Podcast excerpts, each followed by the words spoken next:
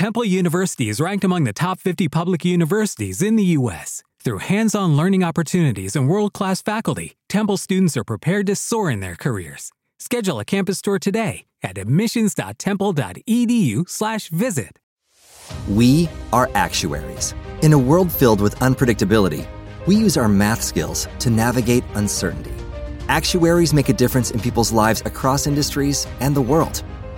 Actuaries have the freedom to work anywhere, and according to US News and World Report, we're the 25th top paying career. Make an impact as a fact seeker and a truth teller. Use your math skills for good as an actuary. The world needs you.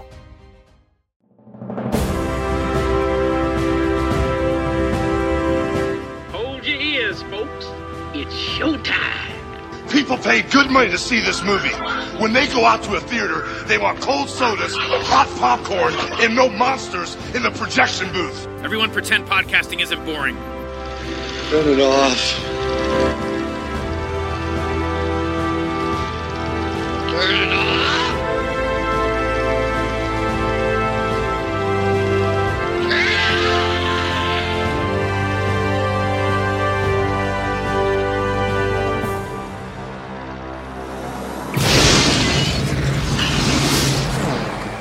Morning. This is your wake up call.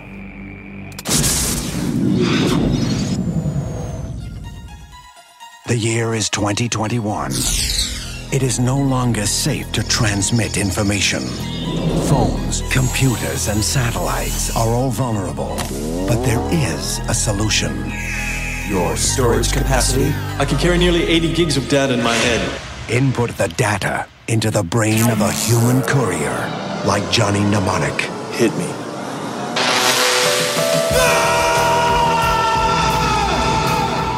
How do you fit all that in your head anyway?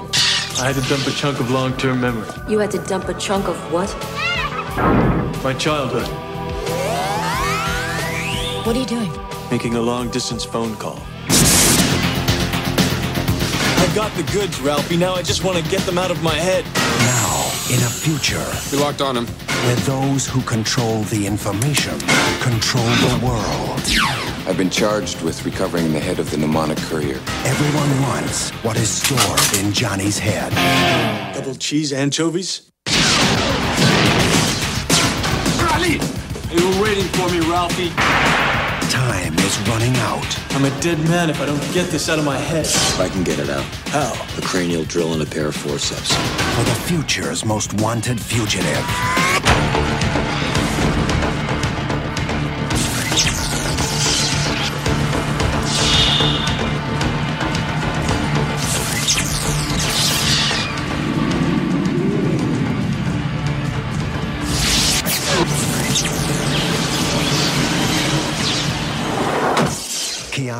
Keanu You can't shoot me. Not in the head. Johnny Mnemonic.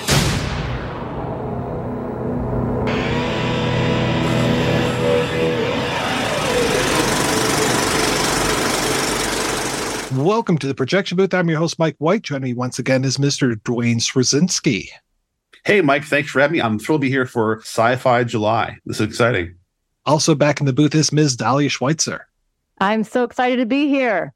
We conclude Sci Fi July with a look at Robert Longo's Johnny Mnemonic. Released in 1995, the film was based on a story and adapted by William Gibson and stars Keanu Reeves as the titular Mr. Mnemonic, a data courier with an implant in his cranium. He's hired by a trio of scientists who overload his hard drive with the cure for a disease of the future. Ooh. We will be talking about at least three versions of this film, from the theatrical version to the extended cut to the recent black and white version. So if you don't want anything ruined, I suggest you track down at least one of those and watch it before proceeding. You have been warned. So, Duane, when was the first time you saw Johnny Mnemonic and what did you think? What's funny is my first experience with this story was not the movie. It was actually the short story. My father, I used to, when I was nine years old, used to hang at his wood shopping, you know, place, and he'd buy back issues of Omni, which is where the story first appeared. I would read this. My nine-year-old brain was way too young to comprehend any of this stuff. Like it was a great magazine, but I was like, "What is this stuff?" And I remember, remember you, you sent me the um, the scan of the actual story. I remember that image vividly, like that weird double face thing. I thought, oh my god, that's what this was, you know. And again, I'm not going to claim I was nine years old and read it and was and got it. I was a dipshit when I was nine, but um, that was my first exposure to this story. So when I got years later, I saw this on VHS when it came out, not in the theater. I saw it, it came out on home video. At the time, I was living somewhere without a car and I had no life, so I was renting everything I could, and this is one of them. And I remember it being like fun. It was interesting. It was you know kind of a fun, zippy science fiction movie it didn't really resonate with me until years later when I saw a trailer for The Matrix, and I thought, didn't I see this already? But you know, as we all know, The Matrix is very different from, but but it had the elements. It was like, okay, Keanu Reeves, he's a hacker guy, he's being chased by killers, you know, it's this whole, you know, but I really thought, didn't we do this already four years ago? So I was kind of down in the Matrix before I saw it because of Johnny Mnemonic. So, but yeah, I enjoyed it fine back then. And Dolly, how about yourself? Johnny Mnemonic is one of those movies that it kind of feels like it's always had a place in my subconscious. Like I can't remember the first time that I watched it. I just kind of always remember having seen it. I'm guessing I probably saw it in college, maybe not that long after it came out. Like it feels like it's from that cultural moment of you know the mid 1990s where there were just kind of you know all these different movies 12 monkeys safe todd haynes is safe this sort of like dystopic kind of moment. And then as you know i'm a big cindy sherman fan and she robert longo was her partner for a long time. And so i'm imagining that i also saw it out of that curiosity. But I, it's weird because like there's certain movies that i can remember the first time that i saw them and with this one I know that I, you know, I've seen it at least once before rewatching it for this podcast, but I couldn't tell you. It's just kind of like with The Matrix. I don't remember the first time I saw that movie either. I don't remember the first time I saw Blade Runner, but it's kind of like they all just have a spot in the same like file folder in my brain. I remember when this movie came out that I was relentlessly making fun of the title just because who knows what mnemonic means amongst the great unwashed and i just kept coming up with other titles for this movie instead. Johnny automatic johnny yeah johnny montana just like coming up with all of these different things which is ironic since he was johnny utah. But gosh i guess keanu's played johnny quite a few times. Uh john wick johnny utah now he's yeah. johnny smith or mnemonic in this one just um, Johnny, Mike. Just, just Johnny. Johnny. who the fuck are you anyway? Johnny. Johnny who? Just Johnny. Is there a mnemonic device in the movie? Not that I know of. No, just that he remembers. It is things. a very weird title. Yes. Yeah. Because yeah, I feel like there is no mnemonic device in the movie. So I don't know why. I mean, I meant to read the short story before we recorded and I did not, but I don't know if in the short story maybe it's more clear. I no. did. That's not there. I mean, I think it's it's a clever title as far as meaning like it means how to remember something, but doesn't right. beyond that doesn't really have any relevance in the actual plot of the story. Right. You're right. It's a clever. That's all Gibson, you know, but it doesn't really quite hang with what's happening. I'm just thinking about the movie, and it's like he doesn't really remember anything. I mean, literally, because he doesn't remember his childhood memories because they've been removed from his brain. But then he doesn't have access to the privileged information that's stored in his brain. So I feel like the only thing he remembers is like the access code or whatever to like, you know, get it out of his brain. The whole point is that he doesn't know what's in his head because it's like separate from him. So again, it is just it's a very strange title. Yeah, it, it's more like Johnny Flash Drive, right? Yeah, exactly. Johnny Gigabyte. yeah.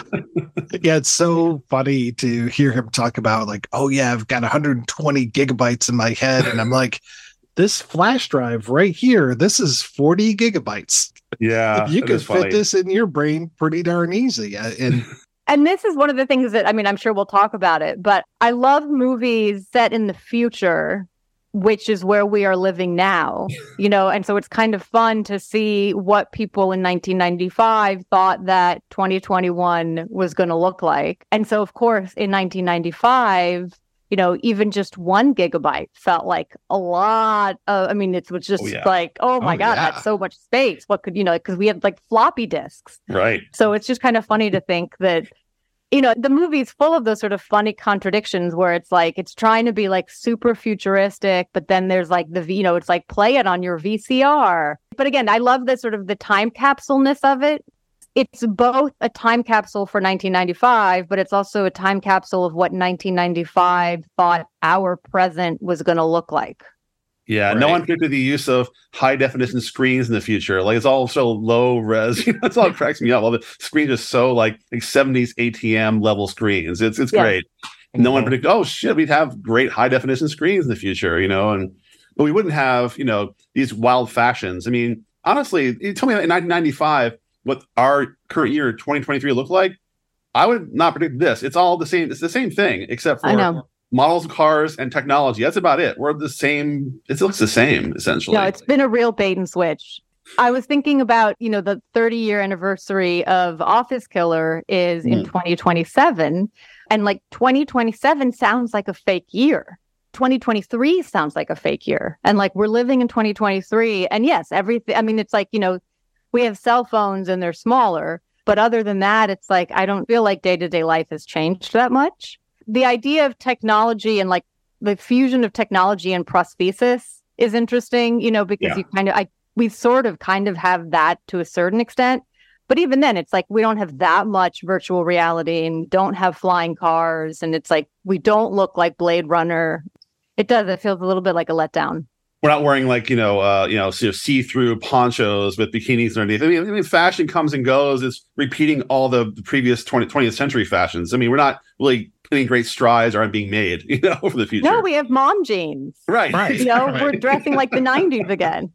So after I finally got to see this one, which I probably, like you, Duane, saw on VHS, and oh, definitely, I kind of fell in love with this movie. I really have a penchant for cheesy sci-fi movies, and this just fits the bill. And my wife, thank goodness, she also really loves cheesy sci-fi movies. So I've seen this movie I don't know how many times over the years. And wow, cool. Just yeah, it's one of the mainstays of the house to the point where she was just like really excited that I was going to be rewatching Johnny Mnemonic last night. And what about Hackers? Because to me, oh, I love like, Hackers. Yes, this, is, this, this, this should be like a double feature with Hackers. Oh yeah, yeah. yeah well, totally. especially the the way and we're kind of introduced to the movie through internet 2021 you know back before we this is 1995 like you said this is before we're throwing around the word internet like crazy yeah and now here it is this is the visualization of the internet which is hilarious because we all know it's just a series of tubes the internet is not something that you just dump something on. It's not a big truck. It's, it's a series of tubes. Right. And yeah, this is, makes it out to be like super cool. But yeah, the whole VR thing is amazing. The VR thing is probably my one of my favorite parts of the movie. Just to see Keanu opening up all of these things and doing the the mimicry of yes. hacking into the system and the the fakey hands and everything. And these the special effects are just so funny because they're so rudimentary and look like they're right out of like amazing stories or something. Just we are you know right. we're, we're two years past jurassic park but it does not look like it. But the production design. Production design production is amazing. design is i mean that is just next mm-hmm. level. Like i would so I watched the the black and white version, which I feel like I'm taking things out of order, you know. But this mm. was my first time. I don't remember the black and white just came out. Yes. Right? How I don't know how recently it came out, but this was my first time watching it, it. The new release, the new black and white version, and you know, I'm still like, I mean, I we can talk about the differences between the black and white and the the one that was originally released, but I wanted to like take a screenshot of just it was like every other frame was just I mean just to the yeah. look of it, you know, yeah. and he's got like the headset on and like, mm. I mean, it's just everything looks amazing. It really does. I mean, even like the black and white version maybe was, oh my God, this is a Robert Longo film. Okay, now I get it. Like it seemed like he was lost in the theatrical release, but this is like, holy, it was a revelation. I was like, wow. Oh, yeah. This is what he said, you know, it was like, this is Alphaville meets Blade Runner. This is so yeah. cool looking. I mean, every frame is, yeah, you're right. Every other frame is like, I'd put that in my wall. I, yes. I, you know, love that. That's a great, those images. It's, it's funny. It's funny. It's lost when it's in color. It's lost when it's in like you can't see through the kind of the gloss of mid '90s Hollywood. You know, it's kind of hard to see. Yeah, the I think you're right. The the Alphaville Blade Runner fusion is much more obvious with the Yeah. with the black and white, and I'm still not sure that he had like. I think it could have worked with the muted tones of Blade Runner, Mhm. but if I had to choose between, you know, what was released in '95 and the black and white, the black and white is is better. I still missed a little bit of the color, but Mhm. you get the the neo noir style really hits you over the head with the black and white, Yeah. which I think is what he wanted. the color version reminds me of things like Judge Dredd or Demolition Man, where it's kind of more candy colored. Right. And you know, it's a little bit more in your face, which I think is what the studio was probably going for. It feels much more like it's a comic book. Oh, that's totally what they wanted. I mean, they wanted, you know, speed meets computers. very wired, uh, circa 1993, 94. I mean, that whole like it was a whole explosion of like, oh, the world discovers the internet, or back it was called cyberspace. You know, back then, you're right. The word internet really wasn't commonly used until later. But uh, I felt like, oh, this whole crazy new world. I mean, to me, it was like Lawnmower Man was like, okay, okay, Yeah. what Boy, this is. And yeah. it was like, you know, like, wow, okay, what what can we do with this thing? And they didn't quite figure it out, but it was, you know, pretty revolutionary for the time, as I recall.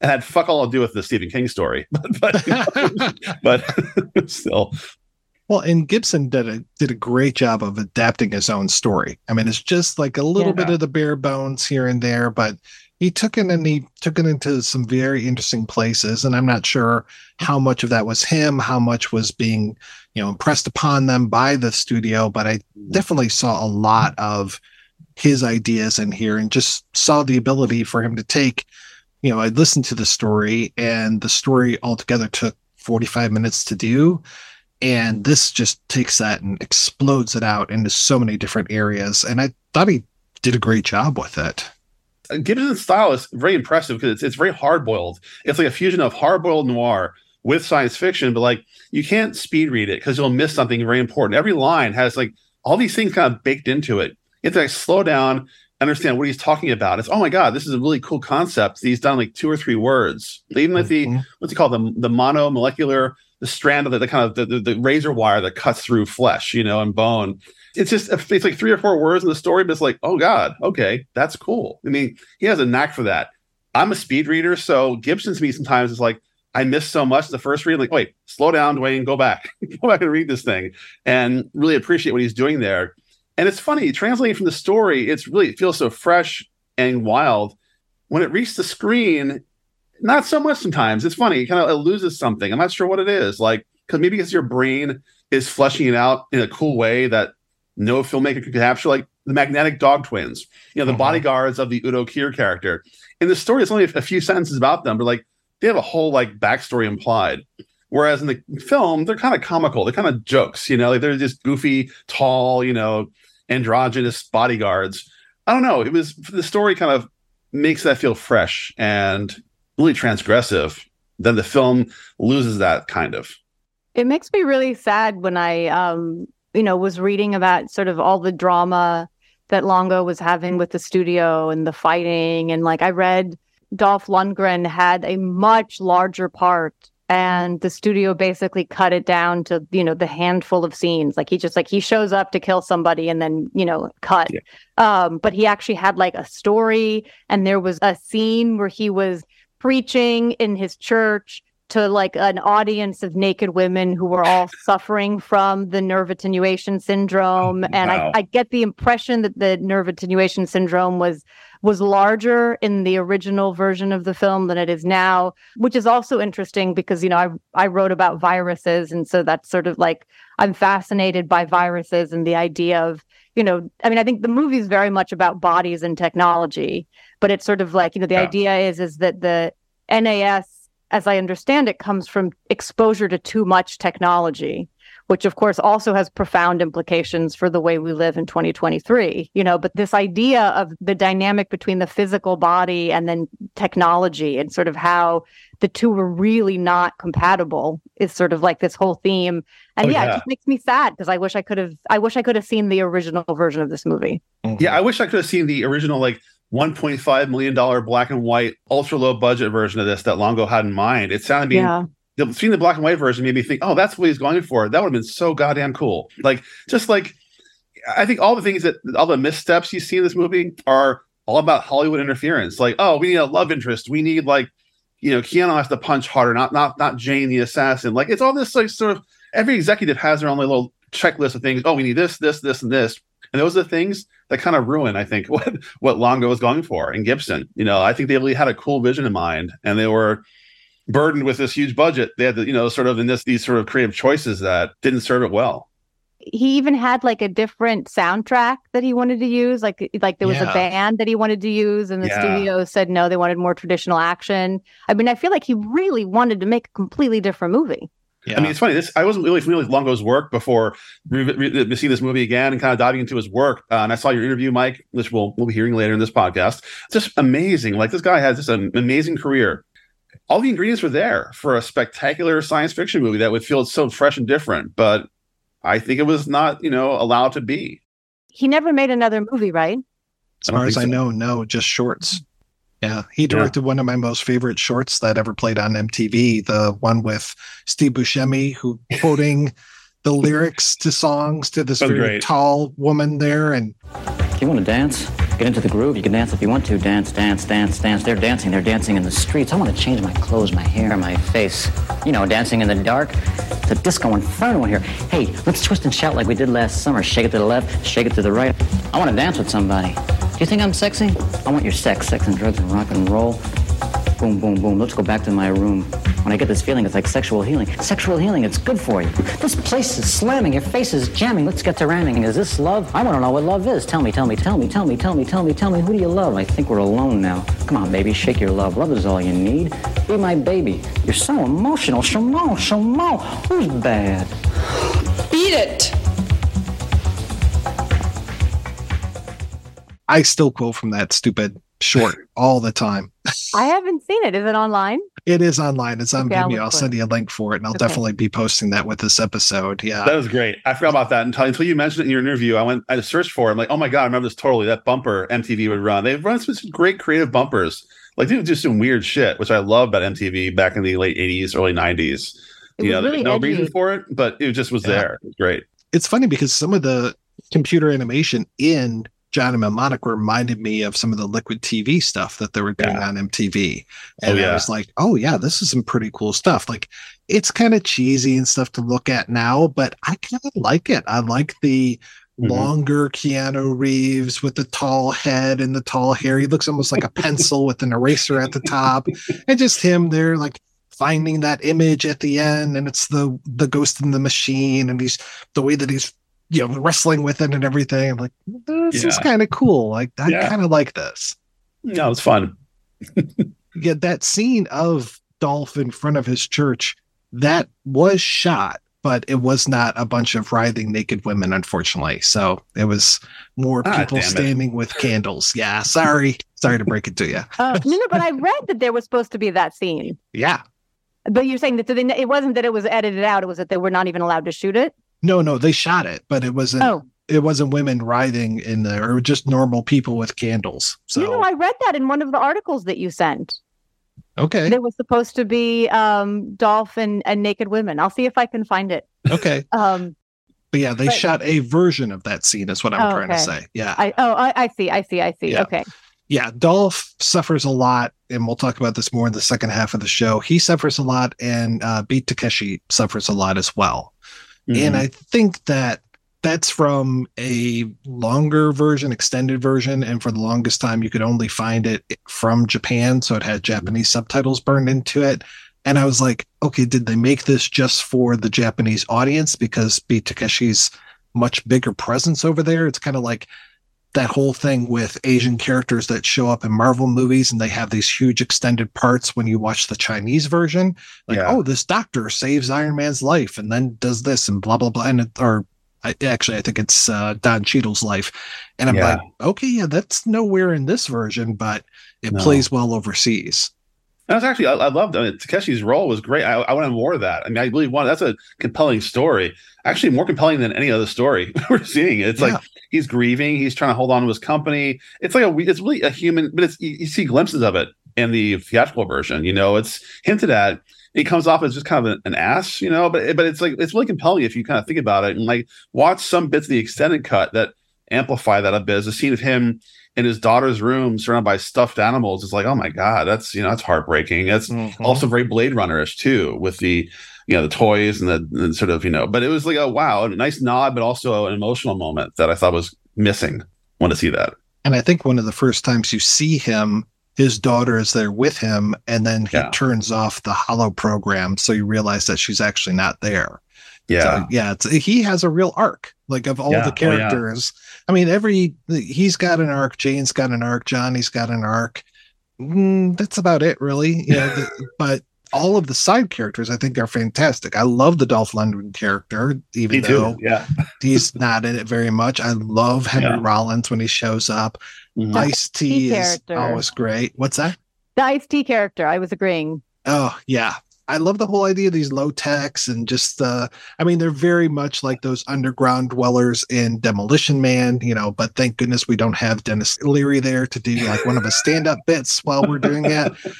Ice and also is... Ice T the same year, Tank Girl came out. Ice T as well as an underground dweller, this sort of like underworld, you know, freedom fighter, basically. Yeah. Playing the same role, essentially, one in a kangaroo getup and uh, Tank Girl, and here he's more of a, you know more of a human being. But it was yeah, it was kind of good year for Ice T playing the freedom fighter.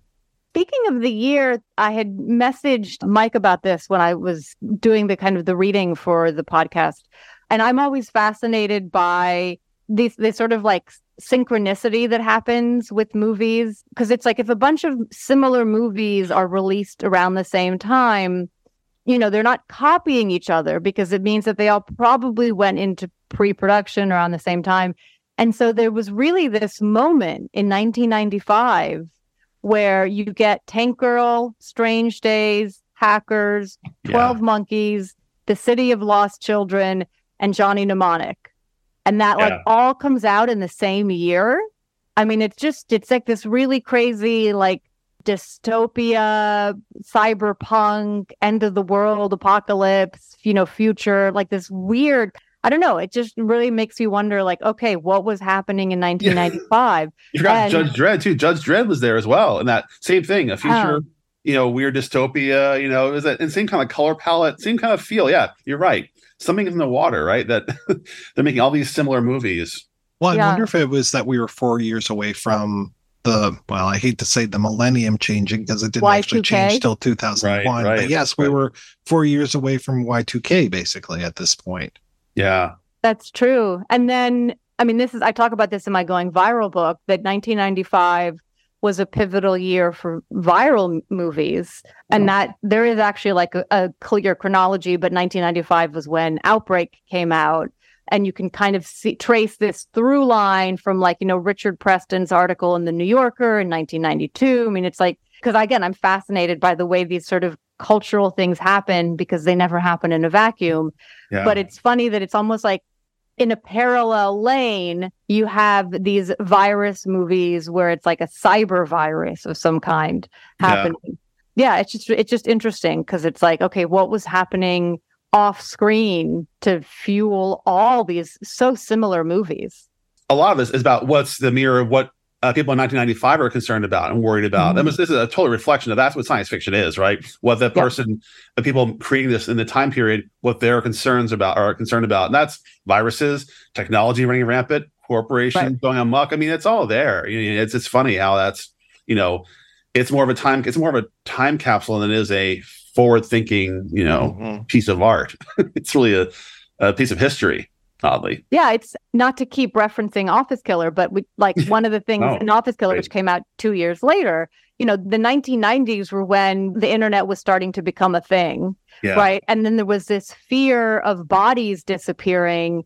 And it's interesting because it's sort of there, you can see parallels to like TV shows like The Outer Limits, which were reflecting fears of television, right? And the mm, idea yeah, of television yeah. in the home and like, you know, bringing that specific kind of technology into the home. And now in the 90s, it's a similar kind of fear of technology, but it's about the internet and how is the internet going to change the world. And yeah, it's, I mean, this is, I think this is why I get really excited about movies is to see like how they reflect, you know, kind of what's in our psyche at that moment. I'm, I'm wondering now, like we were all freaking out about AI, especially Hollywood writers are freaking out about it. So I'm waiting for the wave of AI movies to come, right? Yep. Just give it a couple years. Right. Right. You're going to see in, in 2025, I'm sure these AI run on muck movies, we'll see a ton of those because we're hmm. all freaked out about it.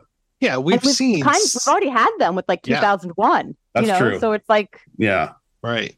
Or that horrible one with Johnny Depp with um the singularity. I can't oh. remember the name of that one, but yeah, yeah this yeah. one was it was funny rewatching this last night and uh Takeshi, the character Takeshi played by Beat Takahashi.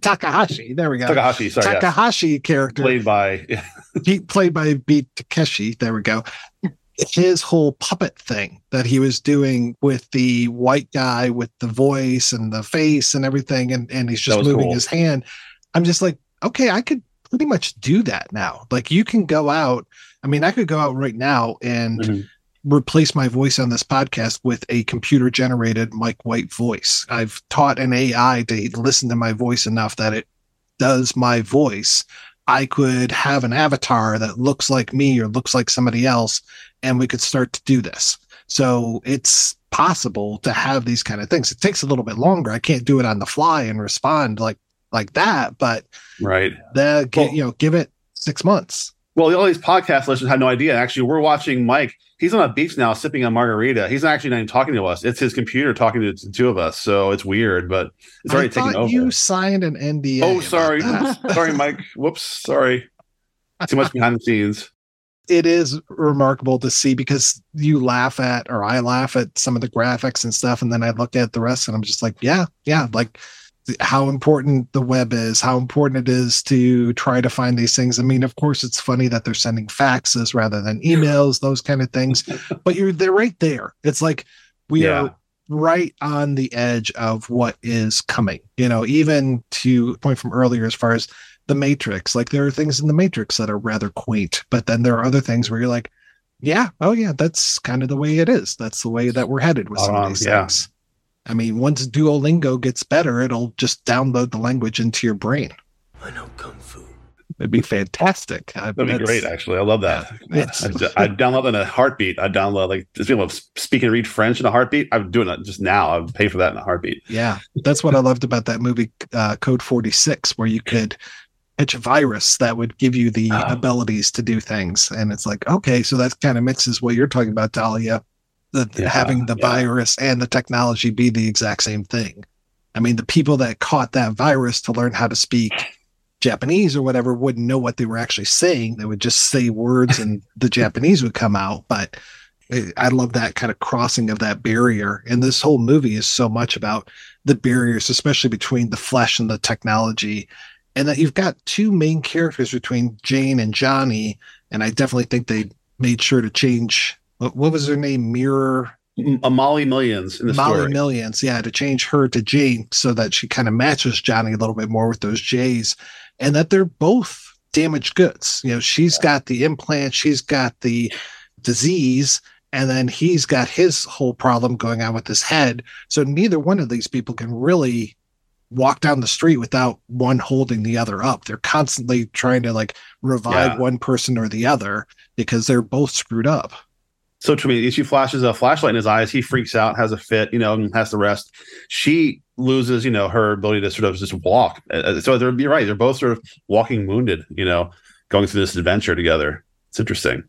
But the story, the story is very different. The story is the, the narrator, you know, Johnny is just a, a courier. She's the badass. You know, they oh, give yeah. they give Keanu the badass stuff in the movie, but it's not. That's not the story. I mean, it's Molly Millions is the one who just has all the gear, all the all the moves, you know, the skill, the training, but you can tell she's damaged, but it's still, you know, very different. I guess, God forbid, we have, you know, a, a woman being badass, you know, 1995 movie. It's just like, okay. Right. But do we know if that was the studio or if that was Longo? That's always a good question with this movie. I know that I read that William Gibson didn't want to sign over the rights to Molly Millions because she was in Neuromancer and other part of that trilogy. So he wanted to create a different character to fill her role, you know, that, that, that, that sort of that function in this movie. But yeah, I'm not sure who whose call it was to like give, you know, Keanu more the fighting moves, you know, and he's more badass than the, his version of the, the short story for sure. Even that though, too, it's interesting. Like I can't help but watch his character through the lens of Neo and John Wick, which mm-hmm. are super amazing battles. This was kind of like kind of lame. He's not all the fighting is like sort of like really pedestrian, right? Am, am I being too harsh? I don't know. It felt like it was okay action, nowhere near the Matrix, nowhere near John Wick, which is just an action orgy. Mm-hmm. Well, I think it's also worth talking about the fact that his acting was really slammed in this movie. Yeah. And true. especially given, you know, given hindsight, we know that Keanu can act. So yeah. it makes you think that the woodenness was maybe intentional, that this was part of, you know, that he, and again, maybe it worked, maybe it didn't, but that he was trying to play almost this kind of like robotic character. And so maybe the stiffness was intentional, you yeah. know, that it was like that he wasn't fully human, kind of like there are other characters in the movie who aren't fully human, right? It's like a spectrum, you know, with the Dolph Lundgren one being sort of like the extreme and this is what I, I mean, I was kind of wondering, like when I was watching it, it's like, is it a bad movie?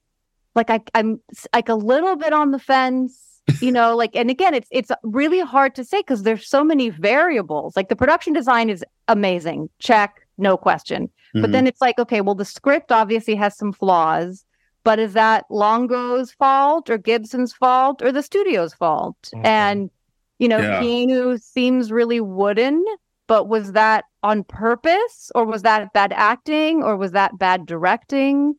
I don't know. What do you guys think? I wonder the same thing because I mean, the one thing that's unanswered is like, okay, so you have a bunch of your memory dumped. His childhood, entire childhood's gone. It's gone. Yeah. Does that result in that being wooden? Is like sort of not him. Like you're right. That's a great point, but it's never quite. You don't actually know for sure that's what it is. You know, people right. assume it's he's acting. I think you're right. I think actually it was a, a intentional choice to do that because he comes off as very much like almost like a spoiled brat. You know, I want room service. I want my. I mean, that's like that you know, line was hilarious. It's, it's great. You know, that, but it speaks to like, okay, here's a kid who doesn't have a childhood in their memory, like we all do. Like we all have our childhood traumas and our childhood whatever. Kind of fascinating. I, I do think you're right. He was unfairly slammed because Keanu's great as an actor. I don't yeah. know that even the year before in Speed charmed the hell out of me. I thought he was wonderful. You know, he's fantastic. So I gotta think this is a choice. I think you're right, Dahlia. This is like him choosing this, or Longo and, and Keanu choosing this. Because it's true. I mean, if if your only purpose is to basically be a courier of someone else's information, you are going to be two dimensional. Yeah. Because it is. It's your memories, it's your past that create the richness of your character.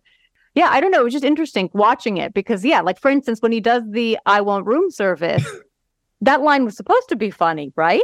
Yeah, I, I think so. You know? yeah, yeah. so. okay. Well, yeah, the way that Longo talks about how they built up that mound, so he's like on top yeah. of the world type of thing. Yeah, yeah. Does that I want and I need throughout right. so much of this movie. He's constantly. I need a computer. I need yeah, a. I need a computer. Very, very demanding of things, and he's got that you know, he's got a few funny lines. He's got the whole thing where he holds up the briefcase and asks if anybody ordered a large pepperoni or something. and then he's got his little John McClane zinger where he knocks out the one guy and he's like, next time, knock, Baldy. Uh, what that fell flat for me. It was like, oh, really? It was like almost like they had to say, oh, insert one liner here. It's like, come on, like really? Yeah. I don't know. I mean, that to me was like Hollywood interfering. Maybe I'm wrong. Maybe it was like that was there all along, but it is the most clever jab at you know a bald assassin. I don't know. I don't know how good his acting was at this time or not. Of course, I loved him in My Own Private Idaho and all yeah. the Bill and Ted movies and things. But 92 was Bram Stoker's Dracula, which was one of the worst performances I've ever seen on film. And then mm. Much Ado About Nothing, he wasn't much more lively than that, if memory serves. But oh, I mean, I will concur that he definitely brought it in speed. He brought it in his earlier movies. Love Point Break for whatever yeah. reason, but I love you to death. He's amazing, and I love you to death. He's amazing in Parenthood. How could you? So I, I think that this wooden acting was on purpose. I think it was a choice. So I agree. This whole thing of him dumping his childhood just so he can make a living. I mean, you don't get much more 2023 than that. sacrifice all your childhood memories just so you can make a few dollars and uh, go to Newark. That is the funny thing. There is so much that was on point about this movie. Like it's like, wow, I nailed it. But like it's not the, the things you expected to be to be nailed. Like not the science fiction stuff, not the science and technology stuff. It's all the other stuff that it's like, oh wow, the vibe of like this virus that attacks your nervous system that we're all dealing with. You know, all, all these things are kind of really uh, impressive.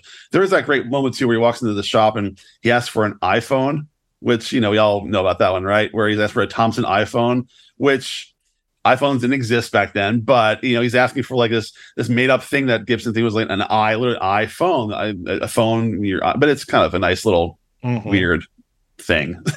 yeah, I actually like I hit rewind because I was right? like, what did I just hear? right. Yeah. It's kind of cool. And the whole thing uh, too of poor Takahashi being screwed over by his own company and them voting against letting out the cure for this disease that they basically have helped create. Yeah. And it's just this whole we will do anything to continue the cycle of making money, even if it means this little girl dying. That's dead on. As far as like we'll we'll, we'll treat you forever as long as you're paying us. Cure something? Not so much. Because that right. ends our profit line. That ends profits. That's dead on. That was impressive. This was a quote that was mentioned in one of the books, uh, one of the articles that I read to kind of prep. And it was in the foreword of a book by Dani Cavallaro. And he was talking about, again, this is one of the things that really fascinated me about the movie and the notion of like the prosthesis. And he's talking about how we are surrounded by objects like mobile phones, computers, personal stereos, microwaves, video recorders, etc. And he said that all these things are integral components of many people's everyday existence. Often they are regarded not merely as useful tools for the accomplishment of practical tasks, but actually as defining aspects of people's identities, lifestyles, and value systems. They thus become comparable to prosthesis, which I think is, I mean, th- the movie nailed it, you know, and yeah. like in Office Killer, there's one part where the main character it gets her first computer set up and she says like you know this could be my best friend.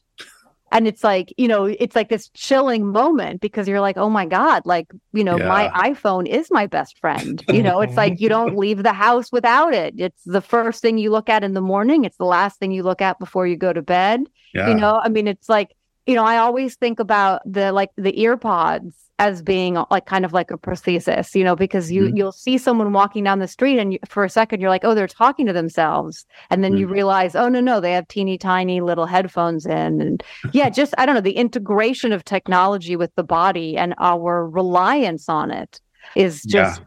any kind of movie that sort of foreshadows that is chilling to me we could all three pull out our phones right now and they would all be personalized. We would have mm-hmm. our personalized home screen, probably have a personalized case. Do we have the little pop socket on the back? If so, what is that? You know, everybody has to make their phone their own, which yeah. is kind of remarkable to me. Like, because we could all just be carrying around a sing- single black box and that's it. Yeah. But nope, everybody's got their own different spin to it.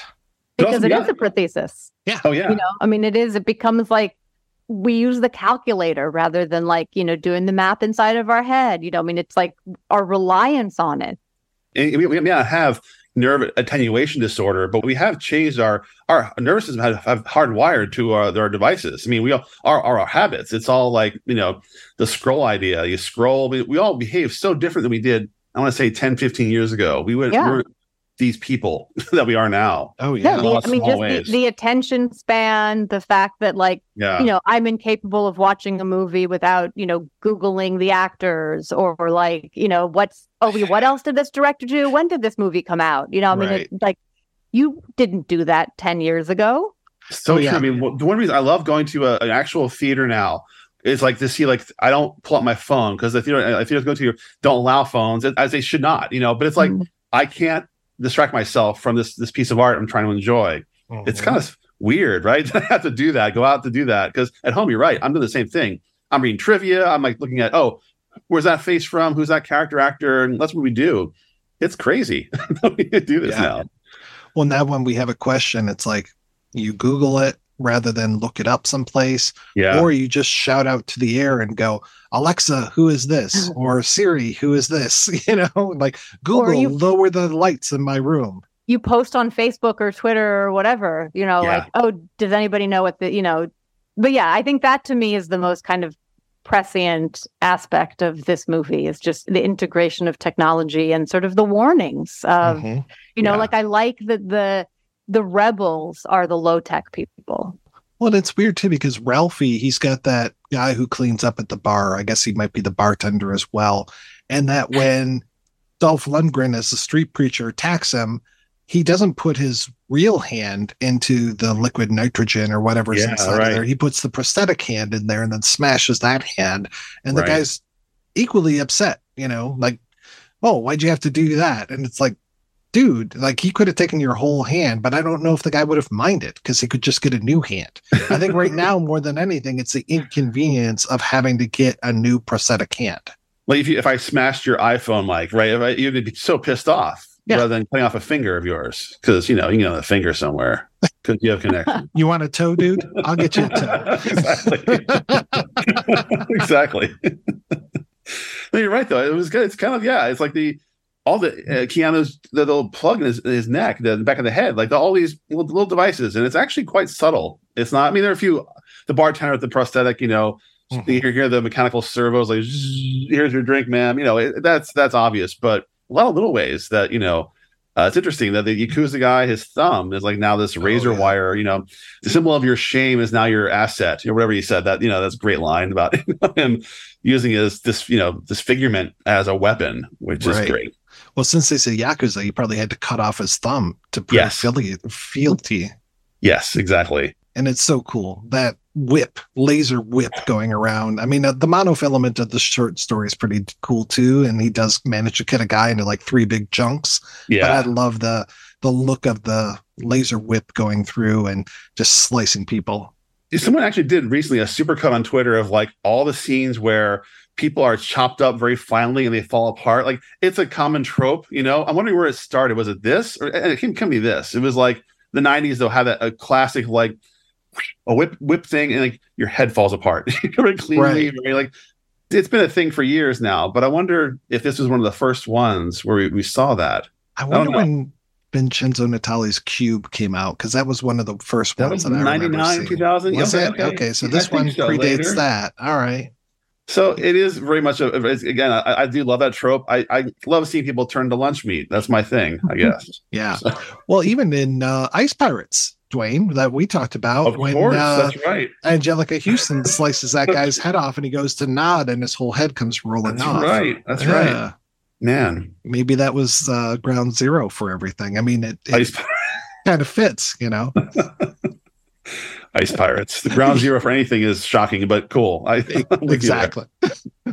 yeah, we haven't even talked about Udo Kier, who just, of course, I mean, I think Dolly, when you and I were talking earlier, you're like, "Oh, have you done an episode on Barb Wire?" And I'm like, "Not yet, but I want to." And he kind of plays a similar role, if memory Wow. serves. like Duane had mentioned with the Ice T character, you know, being very similar. And again, I, I don't think it's typecasting because they came out too close together. It just it speaks to like what these characters represent, or I don't know, like you know, I think anytime you want sort of like a cool underground guy, it's like Ice T's your man. And yeah, Udo Kier is just good at being that sort of villainous type. But yes, I'm waiting for the Barb Wire podcast. Mm-hmm. yeah, modern audiences not remember that for a while, Ice T was the most dangerous man on the planet. Like everyone treated him as, as it was like, oh my god, what are you saying? Like, and now it's like he's on Law and Order. I mean, he's like kind of like he's he's sort of like comforting, is very cozy. I, I think Ice T is very cozy now. Love Oh, Ice T. yeah. But at the time though, it was like late early '90s. He was like kind of the the, the badass you want. He and Henry Rollins. He was also like speaking some hard truths. You know, it's kind Oh of cool. yeah, I can't remember when Liar came out, but I think that was prior to this, and that was a Yeah. great video. And then yeah, Ice T was all about body count. I mean, first he had his whole OG, you know, rap career and stuff, but then Yeah. when he got into body count and started mixing rap with hard rock, Yeah. Cop Killer's the first song that comes out of the gate. Yep. Holy shit, man! I that, when he did that at Lollapalooza, I was just like, wow, this is Yeah, right? terrific. but I, I I do wonder if you know people today watching it who don't quite weren't you know as old as we are uh, watching that like Ice T really, but no, he was dangerous. He was a dangerous guy. We love him for it.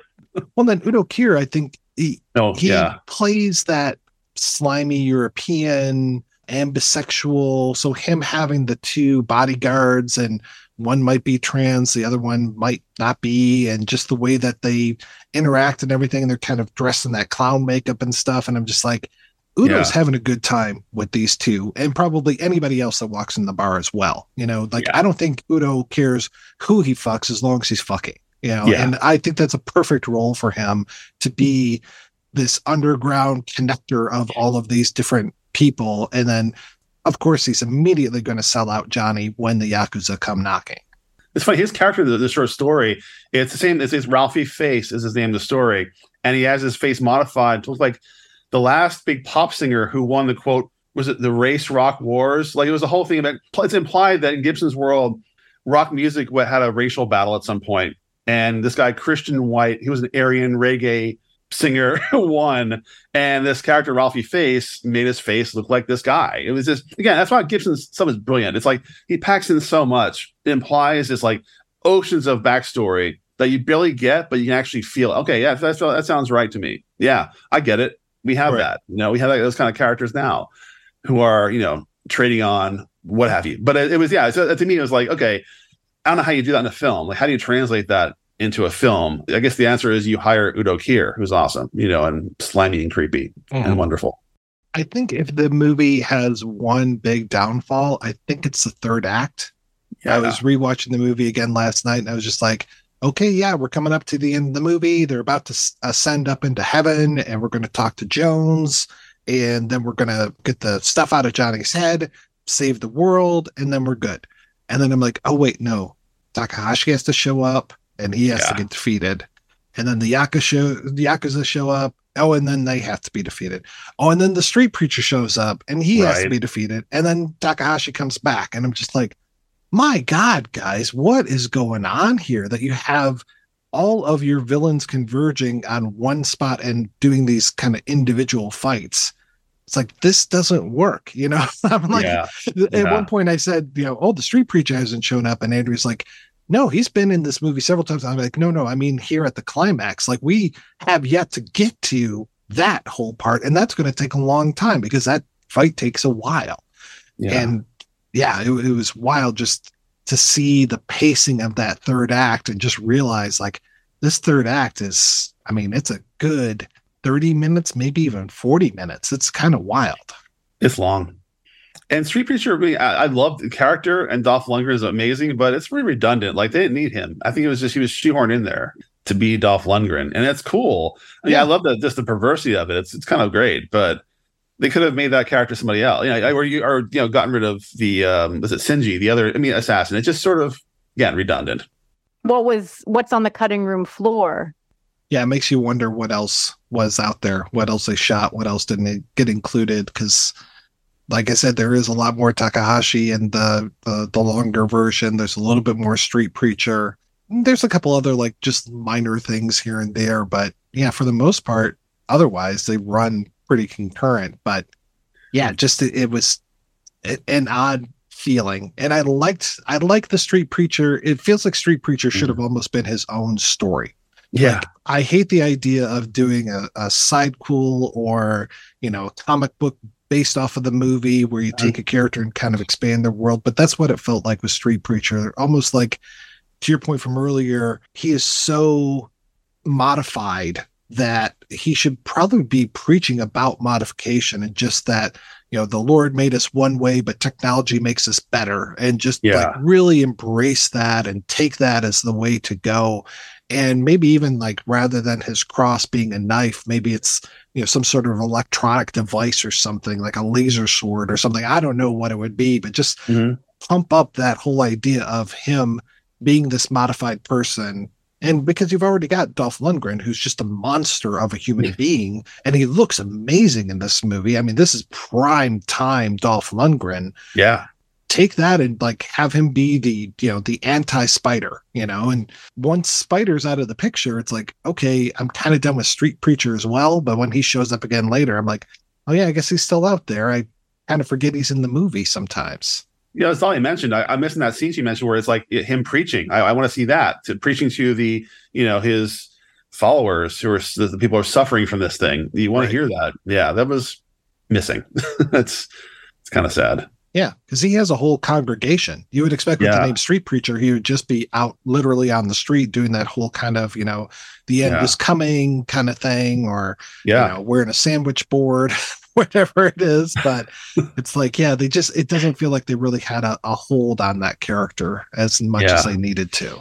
I was going to say, and I kind of wanted more about the virus. Yeah. You know, like what is because I think the it doesn't really make his motivation very clear. Why is he doing what he's doing, and what is the connection of the virus to it? Like it just Mhm. would have been useful to have a little bit more fleshed out.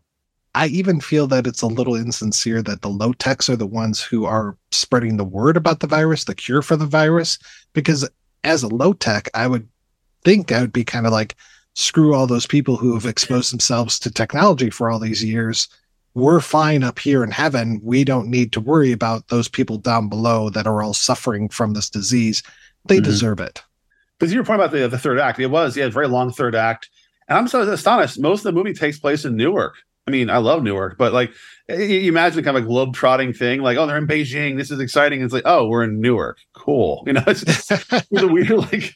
I mean, and also it ripped off part of uh, this is, is self plagiarism. The whole bridge thing is from Virtual Light, Gibson's novel. Like the whole idea of a society on an abandoned bridge. That was like Gibson picking from his own book that appeared, not in the story at all. I'm fascinated by that. You know, the idea that they were trying to build this Gibson-esque world, which I love, but it didn't quite. It's like, okay, why is this happening up there? You know, it, it isn't quite explained, or a lot of world building with not a lot of explanation. I think, which may have baffled people back in '95 or even today. So, yeah, Yeah, I like the idea in the short story that it's these this whole series of like geodesic domes, and they think they call them like Fullers or something after Yep. Buckminster Fuller, and the idea of the one that they have the big climactic battle in is called what like Night City or something like that. yeah. Night City. There's the killing floor. That's like that, and part of that. Yeah, Right. And it's Night City because of all the smoke and everything that has gone up in the air has basically blotted out all of the windows in the place. So it's perpetually dark inside of this city. yeah. That reminded me a little of something that would come from like a Judge Dredd comic book, not necessarily the movie. Maybe Dredd, but not Judge. totally, totally. Yeah, totally. So, but yeah, I like that idea. And so that whole idea of um, this society that's living up in the rafters more than anything, and that you know there are certain stations that you get to as you're going up and up and up inside of Night City until you get to the low tech area, and then that's protected by not J Bone, but this I can't remember the gentleman's name, but he basically has all of these implants, so he has like dog teeth, and he Oh, looks yeah, like yeah, a yeah. Doberman. Yeah, Gibson's great at that. I mean, he's just great at, you know, again, these little details that really just speak volumes about, you know, the, the world as he sees it. And I'm currently, I mean, I'm terrified that Gibson's idea about jackpot is we're living in jackpot. You know, the idea is that, you know, it's not just one calamity, it's not like one catastrophe. It's a series of them that will just build exponentially. And I feel like that's kind of a very accurate reflection of our world. that's what we're living in. Like, oh, we have a, a plague or we have a virus, we have the ecological collapse, we have corruption. It's like all these things, not, not one thing won't kill us. There'll be the 18 things that kill us eventually. And we won't know it because like we're the frog in the boiling water doesn't feel the boiling water until we're cooked, you know, as that's kind of his idea. He's just great at sort of predicting the the worst. you know, and I think we see a lot of that, bits of that, at least in this movie. Bits of his like, yeah, this is where we're headed. Be careful, strap in, because guess what? It'll be interesting, you know, in your future. Like almost almost a depressive Chr- Criswell. My friends, in the future, everything Exactly. sucks. exactly. you have no idea how fucked up it'll be. Mhm. We're going to go ahead and take a break and play an interview with director Robert Longo, and we'll be back with that right after these brief messages. When you drive a vehicle so reliable it's backed by a 10 year, 100,000 mile limited warranty, you stop thinking about what you can't do and start doing what you never thought possible. Visit your local Kia dealer today to see what you're capable of in a vehicle that inspires confidence around every corner. Kia, movement that inspires. Call 800 333 4KIA for details. Always drive safely. Limited inventory available. Warranties include 10 year 100,000 mile powertrain and 5 year 60,000 mile basic. Warranties are limited. See retailer for details. Hey guys, it is Ryan. I'm not sure if you know this about me, but I'm a bit of a fun fanatic when I can. I like to work, but I like fun too. It's a thing. And now the truth is out there. I can tell you about my favorite place to have fun Chumba Casino. They have hundreds of social casino style games to choose from, with new games released each week. You can play for free anytime, anywhere. And each day brings a new chance to collect daily bonuses. So join me in the fun. Sign up now at chumbacasino.com. No purchase necessary. VGW Group. Void were prohibited by law. See terms and conditions. 18 plus. Judy was boring. Hello. Then Judy discovered chumbacasino.com. It's my little escape. Now Judy's the life of the party. Oh, baby. Mama's bringing home the bacon. Whoa. Take it easy, Judy. The Chumba life is for everybody. So go to ChumbaCasino.com and play over 100 casino style games. Join today and play for free for your chance to redeem some serious prizes. ChumbaCasino.com. No purchase necessary. Void were prohibited by law. 18 plus terms and conditions apply. See website for details. Klassiki is a film journey to the East, a curated streaming service offering the best of contemporary and classic cinema from Eastern Europe and Asia. Using coupon code MIKE50, you can get Klassiki membership for just $5.50 a month, giving you the opportunity to sample award winning films, documentaries, silent masterpieces, classic comedies, and more. You could also get access to the Klassiki Journal, exclusive cast and director interviews, video essays, and watch lists. Visit klassiki.online and sign up now to start your adventure in film.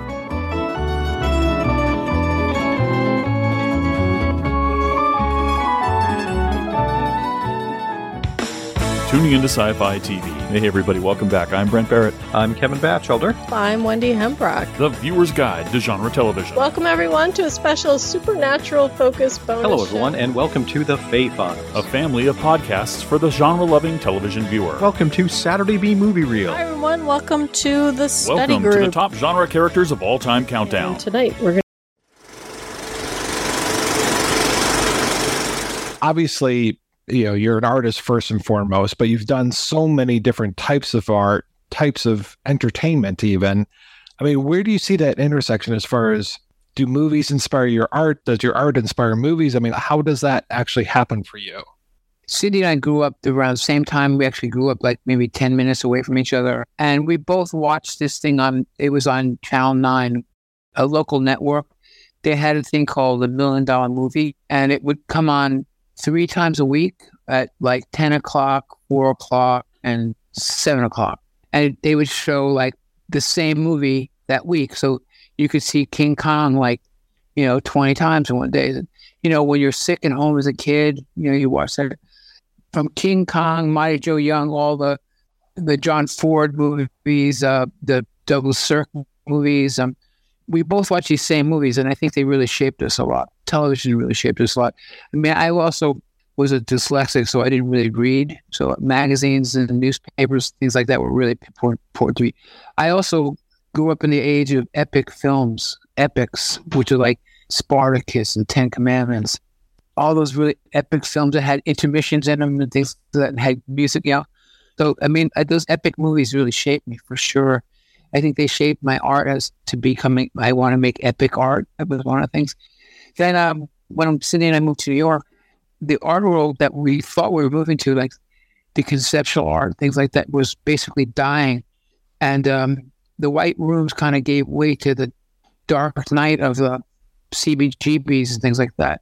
And the other thing that was happening was there was the Bleecker Street Cinema and um, the Carnegie Cinema, and we would go see all these movies like you know Godard films and you know Truffaut Hitchcock things like that. We did that on a regular basis instead of going to art galleries, and also at the same time there was a Fassbinder Festival, which was quite amazing at the, around, around the same time, and and at the same time this idea of appropriation was coming into the picture. I mean, I was ripping pictures out of newspapers and making art out of it, but I didn't realize what I was doing so much. And then I was part of this group show called Pictures, and I was really lucky enough to have this writer, Doug Crimp, kind of tell me what I was doing, which is interesting to have someone outside of you kind of like look at what you're doing.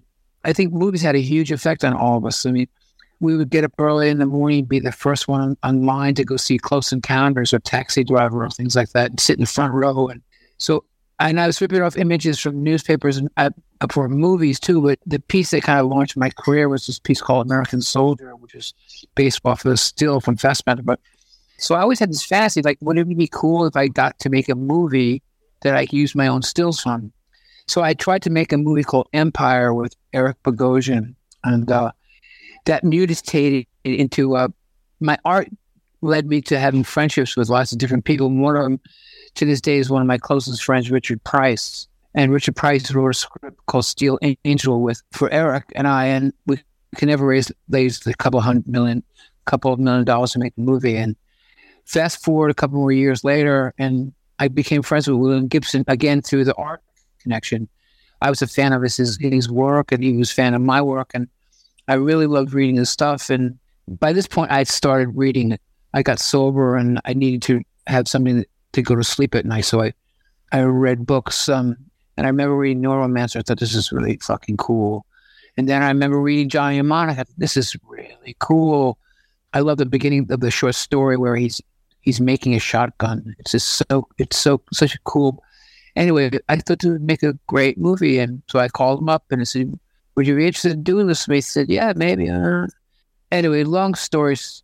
It's a long story how Johnny was made, but William started working on this first script, and then uh, the art world kind of collapsed, and I was one of the artists got blamed for the '80s, and I moved to uh, Paris for 1980, 89, 88, 89, and in around 1990 or so, my apartment in Paris was in the Marais, and it was it was around the corner from this club called the Bains Douches, and uh, it was a, funny. It was a club where when I played in a band, I I played there a bunch. Oh, back back up a second. So when I think about it, I was going to make this movie. I had my background in cinema was is a weird combination of watching these million dollar movies and you know seeing all these epic films, and you combine that with when I was in Buffalo and I started this alternative space Hallwalls. There was a thing called media studies in Buffalo where they had a lot of experimental structuralist filmmakers working there, and I saw they had these really great film programs where I saw Sign, things like that. But they also had all these structuralist filmmakers like Paul Sharits, Tony Conrad, and Michael Snow, things like that. And I ended up working for Paul Sharits and making his films. Like uh, the, I worked for him, and so I knew all this, like Michael Snow, and I started seeing how I started thinking of structuralist films as like the abstract expressionism of of film because like you know abstract expressionism is when paint was no longer used to create a representation paint basically became the subject matter. And cinema at structuralist filmmaking is films without stories. It's about the, the material of film I mean, you take guys like Stan Brakhage or Ken Jacobs, these guys that they would, you know, Stan Brakhage would shoot a film and hang it in his closet and let it get moldy and then put it through a film projector and things like that. And I thought this is really wild because as, as someone that never really read that much, I thought, I always thought that, you know, when writers discovered the nature of cinema, they kind of freaked out because it existed in time. So they thought there's going to be a narrative. So we have to make we have to make narratives film. We have to make film narratives. So so I was filled with all that stuff. And then in mid 80s, when I was trying to make this film, I thought maybe I should really learn how to make movies, actually physically make movies. I thought rock videos would be a really great way of doing that. So what I did is that when I made the rock videos, I called upon all my knowledge of structuralist filmmaking, and I made these like videos that had you know 800 edits and or I broke a couple of avids and things like that. And what I did these videos with rock videos, what I did is in the middle of the video, I would put a little acting scene as if you know somebody accidentally hit the remote control and they went to a movie for a second. So, so that was you know the videos were really pretty important in, in the sense of kind of educating me as to how to shoot a film and, and what it's like to be on a film crew, film set, things like that. That was really formative. And the videos were, I'm, I'm very proud of the rock video because I thought it was really funny about what I thought about music is that music is this formal mechanism where anybody can imagine what it looks like. I remember seeing this rock video for a song Billy Idol did called White Wedding, and he actually made a video of a white. It was so stupid. I thought so I kept on thinking with the rock videos, I should make videos that evoke what the music sounds like, not what the music really. So the videos are non-narrative and they're they're just lots of images that kind of bombard you and rhythmically. I mean, I think they're very cool images. Um, videos are, you know, very cool. But so anyway, I'm, so fast forward now back to Paris. I'm living in Paris, and one night at Bains Douches, I bump into some guy there, and, and he says, "Oh, you're Robert Longo." I "Yeah, t- yeah, tonight I am." anyway, he says, "I own some of your work." Oh, great! And he owns a really great piece of mine. He's from California, but he's also he lives in Paris. He's in the film business, and he said, "I heard you want to make a movie." I said, "Yeah, I do." He says, "Well, I'd love to make a movie with you." And then I said, "Well, I just so happen to have this script called Johnny Mnemonic." And he said, "Oh, sounds great." And that's where the journey began. His name was Staffan a really amazing guy. He's produced a couple of films, a movie called Quiet America and things. Anyway, he kind of got burnt on the Hollywood as well. But anyway, so the origin of Johnny, how it started was being Staffan Ahrenberg. That was oh. that that was a big part of it. And then the next stage of the nightmare continued because he hooked me up with a producer that he was, was working with a guy named Peter Hoffman, who was this really slimy dude, and he wanted to bring the film to Carolco. Meanwhile, back in the early days when we had Steel Angel, Richard Price and I would go out to LA to meet people and try to make the movie. And the reason why we were, meeting people in LA is because people wanted Richard to write their scripts. So they were seeing me, but they really wanted to get to Richard. So so Richard developed his whole other career of writing movies and being a script doctor. He was so great with dialogue and things like that. So that never really panned out. But I remember those Hollywood movies. So remember meeting Carolco's made Terminator, all the Rambo movies, things like that. What the fuck am I doing with these people? And uh, Hoffman was started to manipulate, trying to alter the script. He and his wife kept fucking with the script, and I kept thinking, you know, you know, William Gibson is one of the most uh, prolific, well-known writer, most important writers of his generation. He's translated into like you know fifty languages. He sells millions of books. These motherfuckers are actually trying to tell William what to write. It was he, it was just so stupid. It was it can't just thinking about it, I get pissed off. They, the script went through so many mutations. And it was really ridiculous. And, and then they they took us to Cannes to raise money. I went to Cannes to raise money, and at that point we didn't have any some of the actors locked in yet. And Hoffman had a connection to Val Kilmer.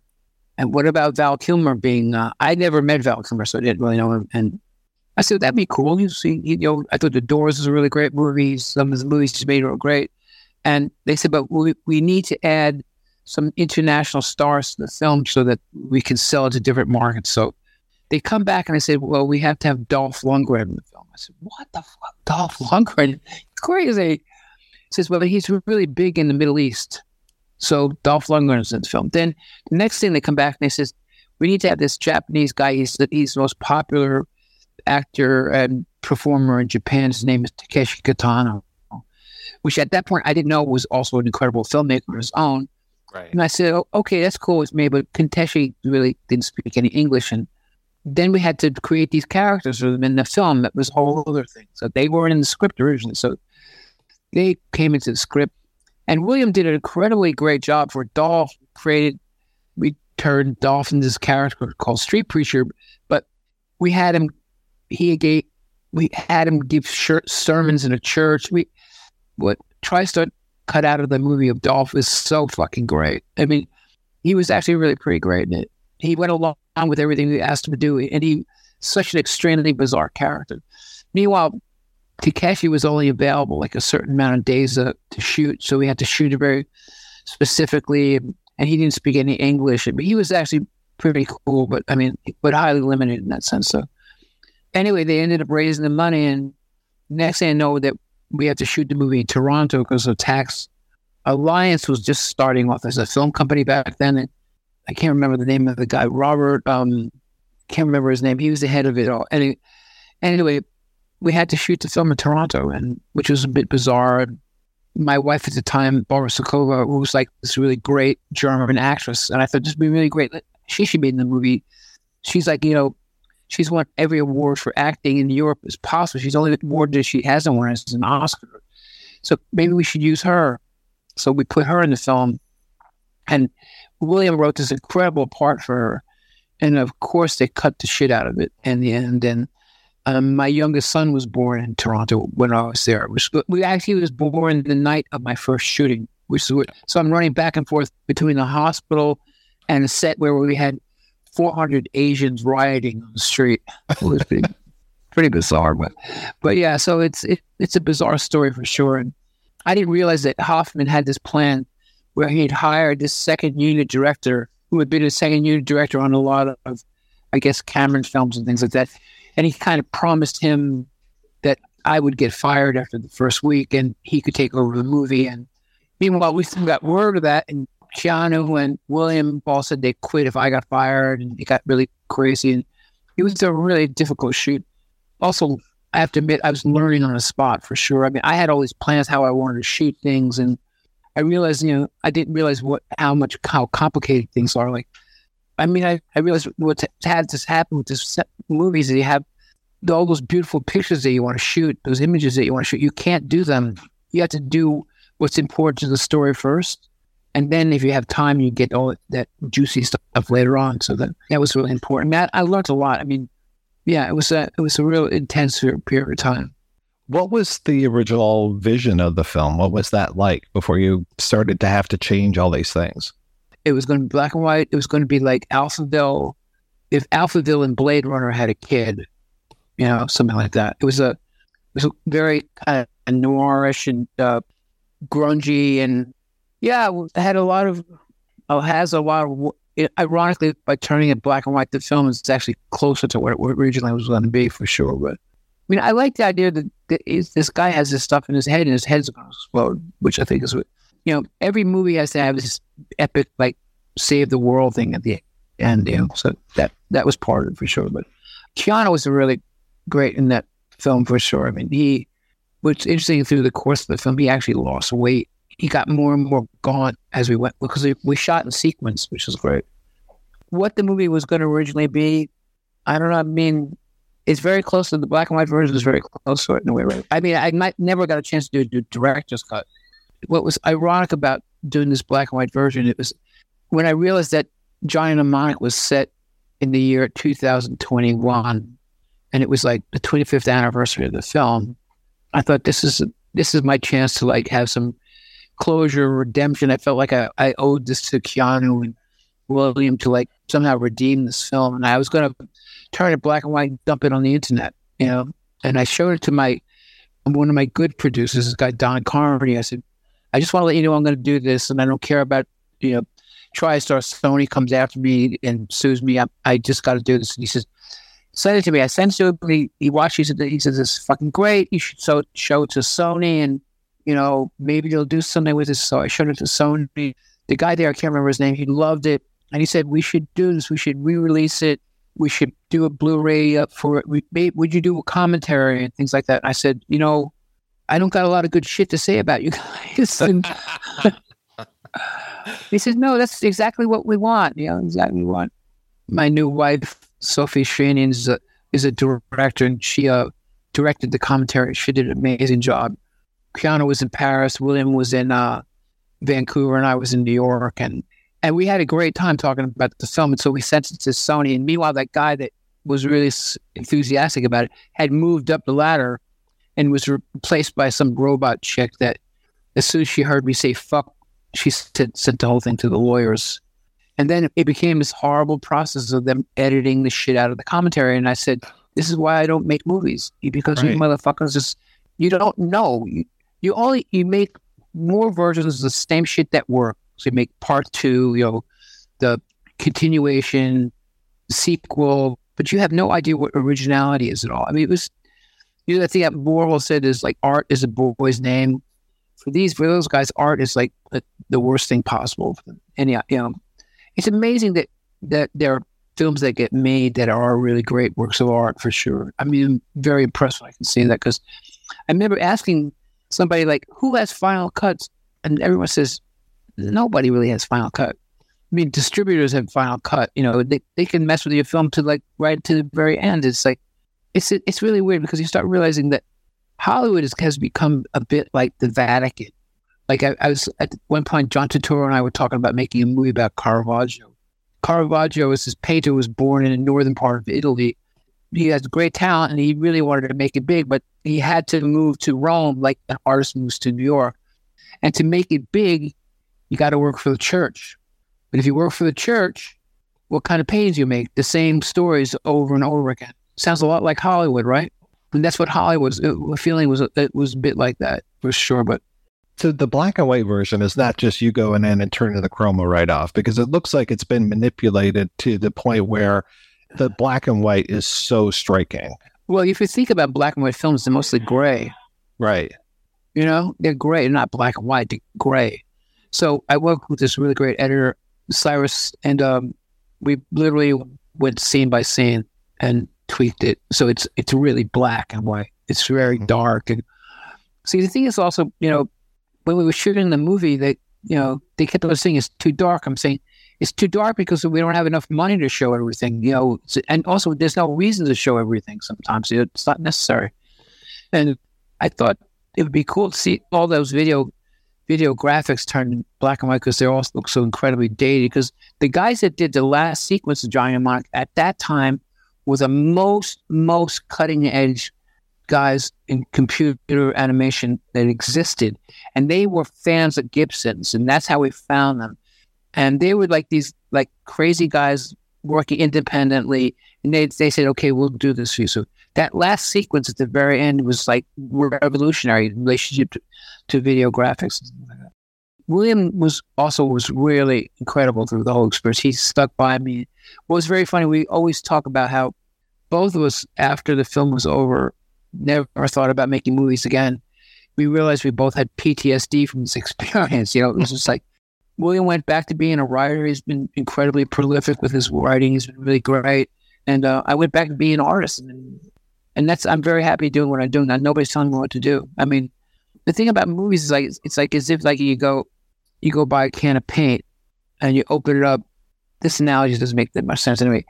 It's just a lot of people telling you what to do. This is really awful. You know, it's like you open up and I said, this is the color I want. But the guy who paid for the paint says, no, it's not the color.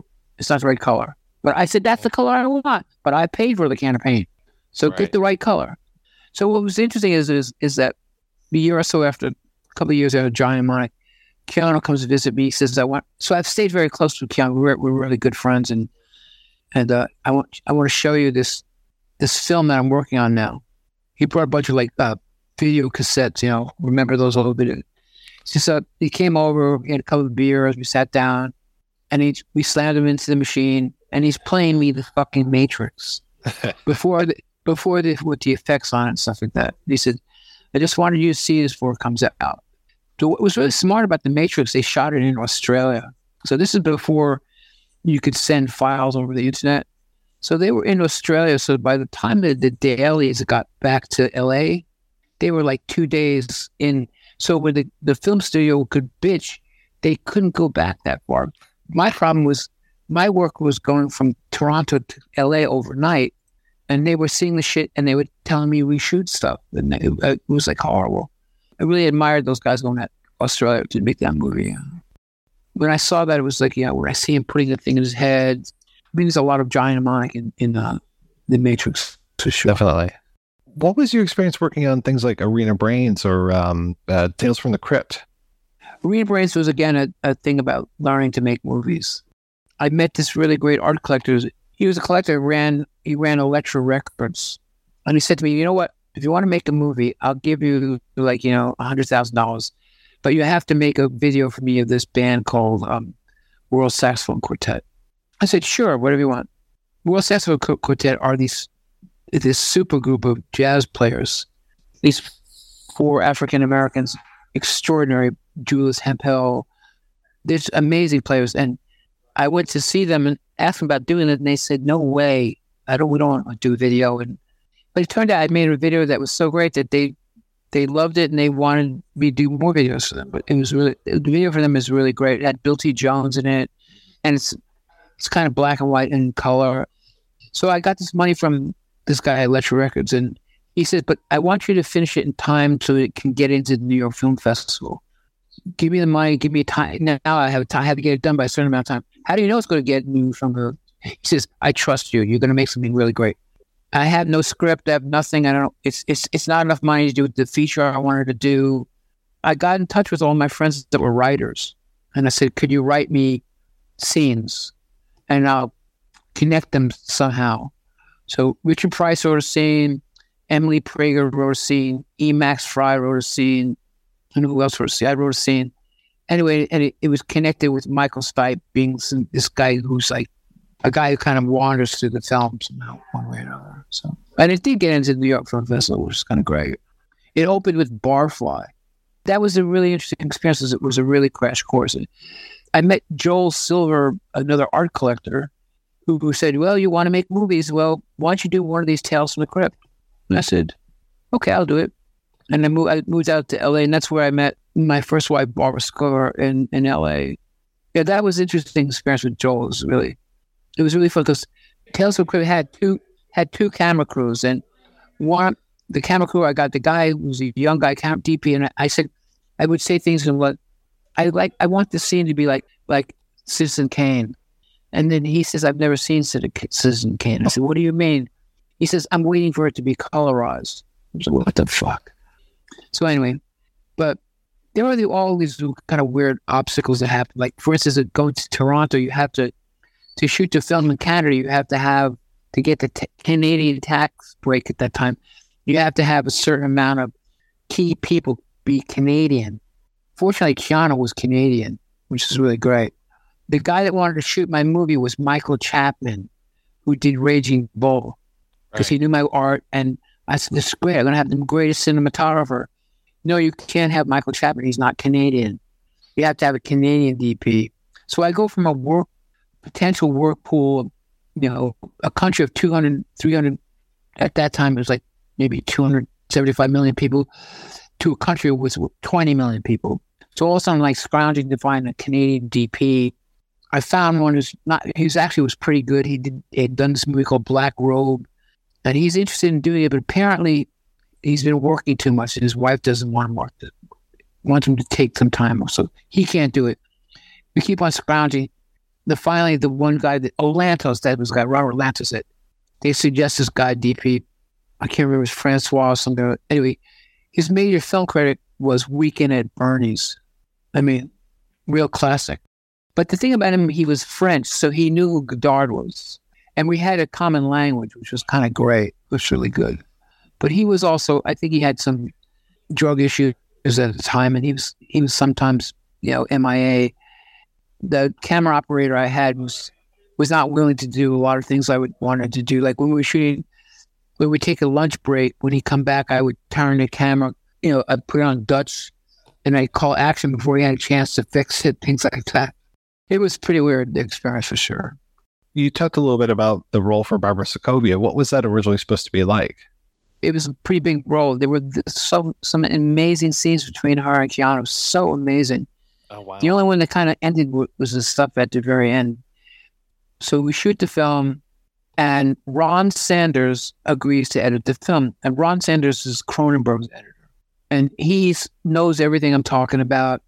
He's very cool. He's had lots of experience. He's edited great movies. He's made great movies, and we, we make a, all the cuts we make. They just trash it and they eventually take the film away and take it to Hollywood. Uh, first, they send up a script editor out, a, a guy that worked for Cameron, Michael Duffy, and, and he starts butchering the shit out of the film. And then they want to take it to LA, and my producer, this guy Don Carmody, fights to keep it in Toronto, and somehow we come up with some compromise, which was which was torture. But editing it was really horrible experience. But that's why I didn't want to go back and do a director's cut because I, I thought about all the great stuff that's like there's a scene where Takeshi, when he thinks about, he's sitting in his daughter's bedroom and he's surrounded by like hundreds of stuffed animals and it, it's a dolly zoom shot that starts on him and comes back and and also you realize there's Uh, hundreds of these stuffed animals and he's in his, his da- daughter's bedroom and there were some really great scenes with Barbara you know, her character was a really amazing character. We always thought if Johnny Mnemonic would be successful, we could do the sequel and it would be a story about her being head of Pharmakom, becoming neural net persona and things like that. I'd say it's pretty cutting edge to be looking at the pharmaceutical industry at that time before it even gets to be the monster that it ends up being. One of the most poignant lines in the, in the script is is that the pharmaceutical company was more interested in treating a disease than curing it. That to me mm-hmm. was is so incredibly profound, and I thought it thought it was so important. It still exists right now. You know, treating a disease is far more profitable than curing it, for sure. Yeah, and like the whole idea of the the plague. Well, we just went through a plague. it's like, yeah, yeah, yeah, yeah. There you go. The, you mentioned them adding extra roles. I mean, what were some of those roles that weren't there before, other than Street Preacher? Takeshi's character was not quite that, you know, was wasn't quite as big as it was in the original script. But the Street Preacher and that those, those two are the big ones for sure. Mm-hmm. And the other thing is is also finding the character to, that plays Jane, his bodyguard in in the film, was like so. The, the scenario would happen with Val Kilmer is, is that I learned this expression called money pregnant. That a film could be money pregnant. Do you know this expression? No, I've never heard that one before. What it means is that the money is locked. So you have to you have a start date. So if you don't start on that date, you lose the money. So we had to start on a certain date. So Val basically knows this, and he's holding the film hostage. I spent like a like a couple weeks with Val in a hotel in in uh, Toronto. I mean, he was such a dick. I mean, we were looking at women to play the part. What happened is he was basically holding our film hostage because he was waiting to find out if he got Batman. And then when he locked into Batman, he just split and left us wow. with nobody. And ironically, is is that the two guys that signed my DGA, the joint DGA, was Martin Scorsese, and the other one was Joel Schumacher. And Joel Schumacher calls me up saying, "Tell me about." He's about to direct the Batman. He says, "Tell me about Val." I said, "You're in for a special treat." Then the interviews that happened after after that with Schumacher talking about Val, man, he, he you fucking really ripped into Val after that. according, to, according to Val, Val basically directed every movie that he's ever been in. Yeah, right. It was like, yeah. And we talk about a narcissist. Anyway, yeah, there aren't there aren't that many. It was it was what how they they reduced all the peripheral characters. You know, by cutting back the, the Barbara's character, which was really stupid, and and creating this sea preacher, and then cutting down street preacher. We kept on saying to him, like, you know, evil guys, have, you have to like the evil guys because then when they're evil, they're really more evil, you know? Right. And then I realized how little actually, they, I mean, the little bit that I knew about storytelling and filmmaking far exceeded what these these Hollywood execs. I remember going in these meetings and they're going, "Well, we got to change the name of the film." Mark Kent saying, "We got to change the name of the film because I can't say Johnny, my mom, mom." Let's change it to Johnny, Get Your Gun. You said there is a film that call call that. It's also a really famous book. Stupid, but anyway. Yeah. yeah, the the cast of the movie is just incredible. The um, the different types of people that you've brought together. I mean, seeing Ice T and Henry Rollins in the same film. They were great. I know. I'm, I'm really, really enjoying. Again, Henry is still is a is still a friend, and and uh, I thought he was really great in that film. When he does that whole speech, "What's killing her?" This everything is. I think he was he was really good. He was good the way he says "just Johnny" is one of my favorite things. I know, I know. It's very funny. I was I was in Berlin doing an exhibition in, in Berlin. This friend of mine had told me about you know this artist named Trevor Paglen. So Trevor does all this kind of like um covert stuff, spy stuff, and you know NSA and all this stuff. And he says he had these friends in Berlin that are called black hackers. They're they're like you know the dark net. There are these heavy duty computer guys, you know, that they can do anything on the computer, steal your money, whatever. Anyway, they show up on my show. They looked pretty intense to begin with, but they started doing lines from Giant. I need a computer. They were like, it was like, I realized this movie was so important. And I remember they saying to me, like, if I have any problems on, oh, with my computer or my bank or anything like that, just let them know. They'll fix it. you know? They were actually they're very cool people. They were very cool. But I, but I realized Johnny had a life of you know it. Would, so what happened is when the release date of the film was supposed to be like in February or something like that. Uh, kind of like a dead zone where nobody, you know, wasn't competing against anything. And when they took it out to LA and they started fucking with it, TriStar's summer film at that time was supposed to be a film called Mary Reilly, which was like a, at that time, our movie at that this point was like maybe 20. It had become like, I, all I wanted was $2 million. I got $25 million. Their like $120 million film called Mary Reilly was apparently in total chaos and they could release it as a summer film. And Keanu had just blown up with speed. So they thought, wow, let's make Johnny Mnemonic our summer movie. So my movie opened the weekend of Die Hard and Batman. But it actually was, it did actually, it was like number three for the first two weeks of it. I mean, it, it has made money and it continues. I, mean, I still get residual checks from it every now and then, but it's kind of ironic them trying to turn into something that wasn't was really bizarre. It was hard. That's why, again, I go back to the black and white version. I I feel very good about the black and white version. It's very close to what I imagined. Did William Gibson? Did he was he on set with you during the shooting? Every now and then, yeah, he would come. Yeah, it was very funny. Um, one of my favorite scenes in the movie, and I think for a lot of people is is Johnny's tirade under the bridge. So that's not in the original script I said, William, I said, William, we need a scene where Johnny freaks out and we're freaking out. So we need him to like, you need to channel all our piss anger and have it come out in a scene here because all the shit that's happening to him is like the shit that's happening to us while we're trying to make this movie. So I found a place under the bridge where I, I built this mound. So it's like the curve of the earth. So it's like a dirt mound. So it's going to curve.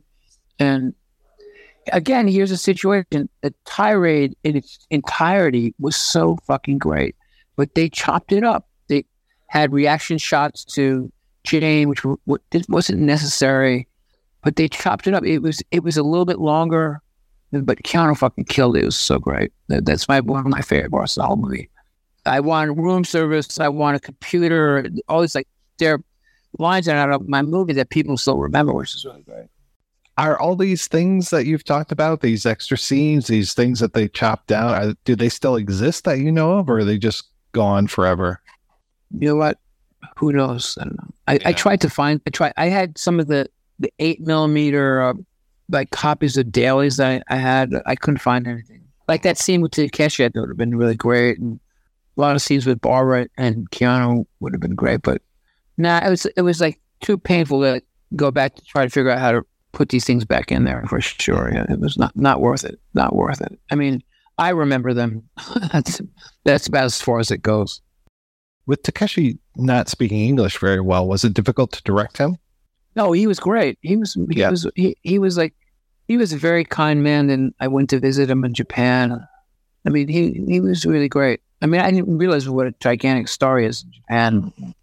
He's huge and I love his films. It, I mean, he did tell us some really great stories while he was working. He told us how his father was actually in the Yakuza and uh, people, when he died, people came, they wanted to get his tattoos to put in a museum. His mother wouldn't let them because when, when his father died, his mother was washing the body, discovered his father had another woman's name tattooed in, in his armpit, which apparently is a really painful place to get so, so these like little stories they told me were really great. He was, and then when I visited him in Japan, he gave me a this really beautiful ceramic pot, piece of pottery. And um, as I'm going to the air, as I'm going to the airport, one of his assistants called me and said, "Don't say what you have." I said, "What do you mean?" Because this the piece of pottery is made by a national treasure. It's not allowed to leave Japan. oh, jeez. so I have I have it I have it in my house. So I have, I have a, a ceramic pot by a national treasure Japan. So you just turned your back completely. Did you ever make any like another music video or anything else after this? I made a short film with a German film playwright that was a friend of my wife's who I liked very much. His name was Klaus Pohl. It was for German television, it, and it was a uh, it was for Heinrich Heine's birthday. So it, it's kind of like a, he wrote the script. And the problem is, is that he was a bit of an alcoholic and he's a really great playwright, but we had some hard times. It, it script wasn't finished in time. He was a brilliant man, but it had its own problems for sure. Nobody told him what to do, which was okay. But at the same time, I had no script. Day would come for shooting, and there was no script. You know, what, what am I supposed to do today? So, actually, Cindy's Cindy's in it, Barbara's in it. It's actually a nice little film. But that was the last thing I did really. Now what I'm making is I'm making these like little short art films, which is like great. And I'm very happy. No, I'm paying for them myself. Nobody gets tells me what to do. Meanwhile, I have a my youngest son just just graduated from NYU, uh, the master's program in film. That he's like a real. He's going to make movies. He's going to he's going to make movies I wish I would have made for sure. So, so he's busy doing that for sure. There's one thing that I think you did, but I'm not sure because I it says Longo on the beginning of it, and I figure it has to be you. It was an MTV bumper with Steve Buscemi where he's saying all these titles. I love that. I still quote from that all the time. Uh, Arena Brains is the first movie that Steve was ever in. I mean, the cast of Arena Brains is pretty great. MTV had these things called art breaks. So they asked me to do it, and I did it, and everyone would end with just like a kind of boom that my name would come on. I remember Michael Stipe telling me that he was like in Indiana or someplace, and he heard my name being used as an adjective. And he asked the kid, Do you know why are you using that word? He says, Because I heard it on MTV. He, the kid had no idea who I was. He just thought that my name had become an adjective. That's really Longo. I thought that's very funny. That's one of my favorite things ever. So I, I have to thank you for that. That uh, that short is amazing. She's she's also in Brains. It's been a while since I've seen that. Is that even available any place these days? I think I still have it on VHS. It's, is not. It's not bad. It's like for like slapped together really quickly, but it's not bad. There are some moments in it really great. Ray La- Ray Liotta is really great in it, and uh, the scene that Richard wrote, which is so great. Anyway, with all of it's pretty good. And E. Max Frye has become like this huge, you know, writer. He's written a bunch of movies. Very smart guy.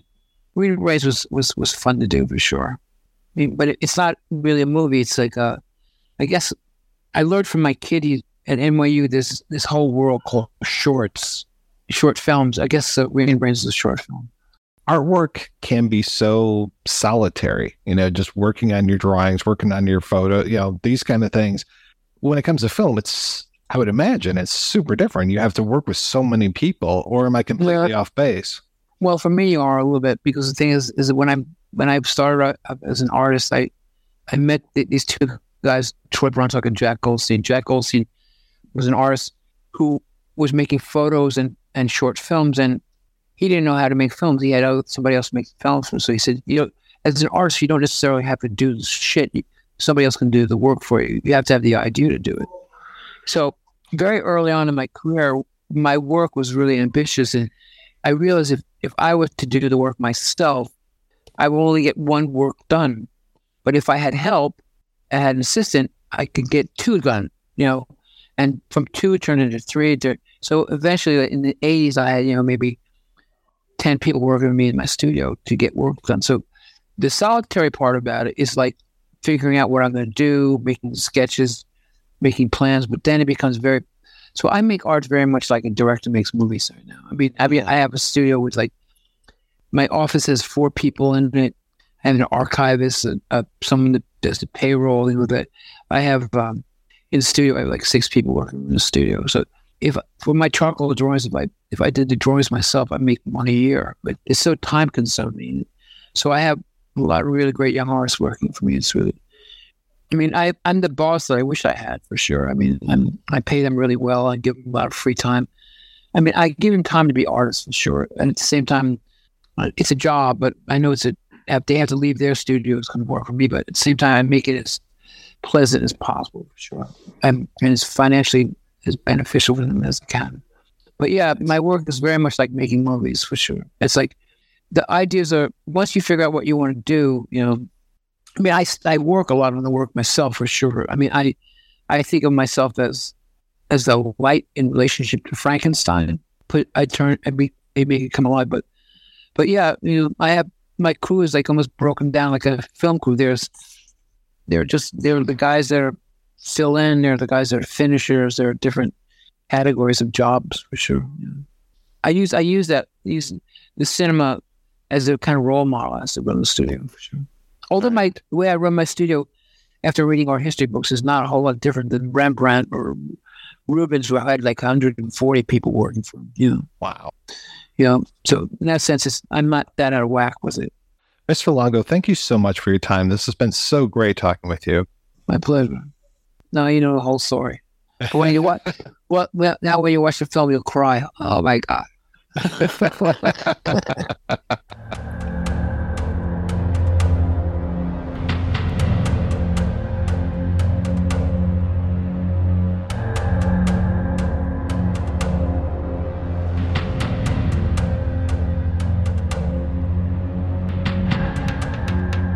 Lucky Land slots, you can get lucky just about anywhere. Dearly beloved, we are gathered here today to. Has anyone seen the bride and groom? Sorry, sorry, we're here. We were getting lucky in the limo and we lost track of time. No, Lucky Land Casino, with cash prizes that add up quicker than a guest registry. In that case, I pronounce you lucky. Play for free at LuckyLandSlots.com. Daily bonuses are waiting. No purchase necessary. Void where prohibited by law. 18 plus. Terms and conditions apply. See website for details. Lucky Land Casino asking people, "What's the weirdest place you've gotten lucky?" Lucky? In line at the deli, I guess. Aha, in my dentist's office. More than once, actually. Do I have to say? Yes, you do. In the car before my kids' PTA meeting. Really? Yes. Excuse me, what's the weirdest place you've gotten lucky? I never win and tell. Well, there you have it. You can get lucky anywhere playing at LuckyLandSlots.com. Play for free right now. Are you feeling lucky? No purchase necessary. Void where prohibited by law. 18 plus. Terms and conditions apply. See website for details. Step into the world of power, loyalty, and luck. I'm gonna make him an offer he can't refuse. With family, cannolis, and spins mean everything. Now, you wanna get mixed up in the family business. Introducing The Godfather at ChumbaCasino.com. Test your luck in the shadowy world of The Godfather slot. Someday, I will call upon you to do a service for me. Play The Godfather now at ChumbaCasino.com. Welcome to the family. VGW Group. No purchase necessary. Void where prohibited by law. See terms and conditions. 18 plus.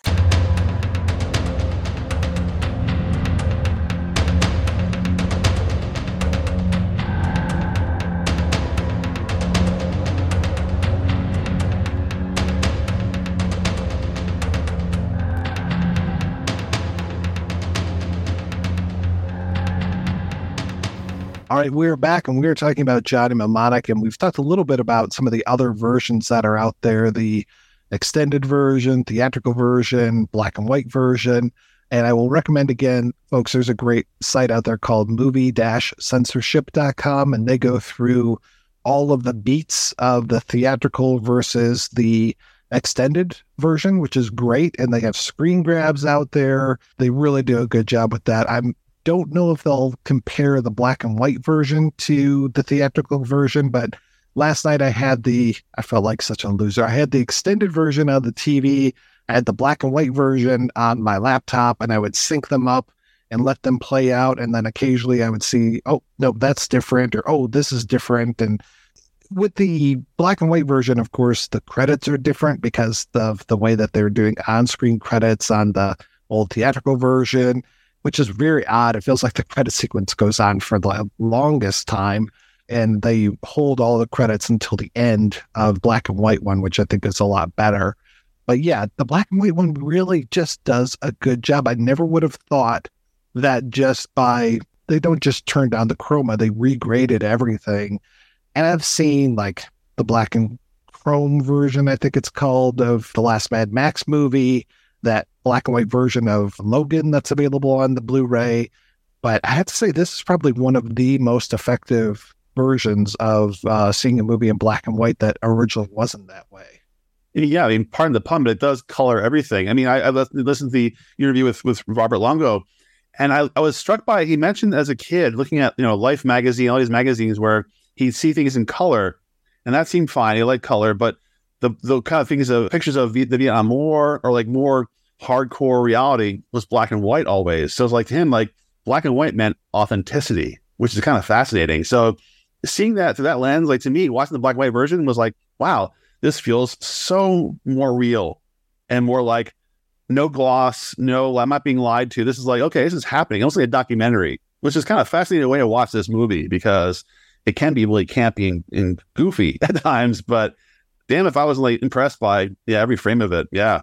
Like I still feel like ideally it would have been something that was more tonally like Blade Runner, you know, where it was more I don't know, just it had more of like a color identity. Like the black and white almost seemed like it was an easy way out, you know, that it like I'm interested in like how neo noir uses color, right? And if you look at a movie like Chinatown, how it uses color, you know, to still convey the noirness, but it's doing it with certain tones. And so I kind of feel like I would have wanted to have something more like that, where it just would have felt more sophisticated to me. You know, it's kind of like if you go back to another podcast that I did with you, like The Conformist, right? I mean, the way that they use color in The Conformist to represent the different locations, the different states of mind. I mean, there's just there's so much potential there. And by just kind of going to, you know, just sort of wiping it of color, it just feels a little bit like the easy way out. That said, if I had to choose between the two extremes, right? The 1995 version, which, you know, we kind of said cheesy dated quality, and then the black and white. Yes, obviously, I like the black and white better but I still feel like it would have been nice. I mean, even if it's just like, um, you know, taking the colors and then just doing something with them tonally to make them, I don't know. I just, I would have liked the color, but maybe like a little bit more desaturated. I mean, that just would have been more interesting for me personally. No, I totally hear that. You know, in fact, I love that use about neo noir. It, it, to me, like, noir is like choosing the limitations. You know, Chinatown is a great example. It's a lot of like browns because it's about a drought. It's about you know lack of water. it's just a, exactly. a conscious choice. It's kind of wonderful.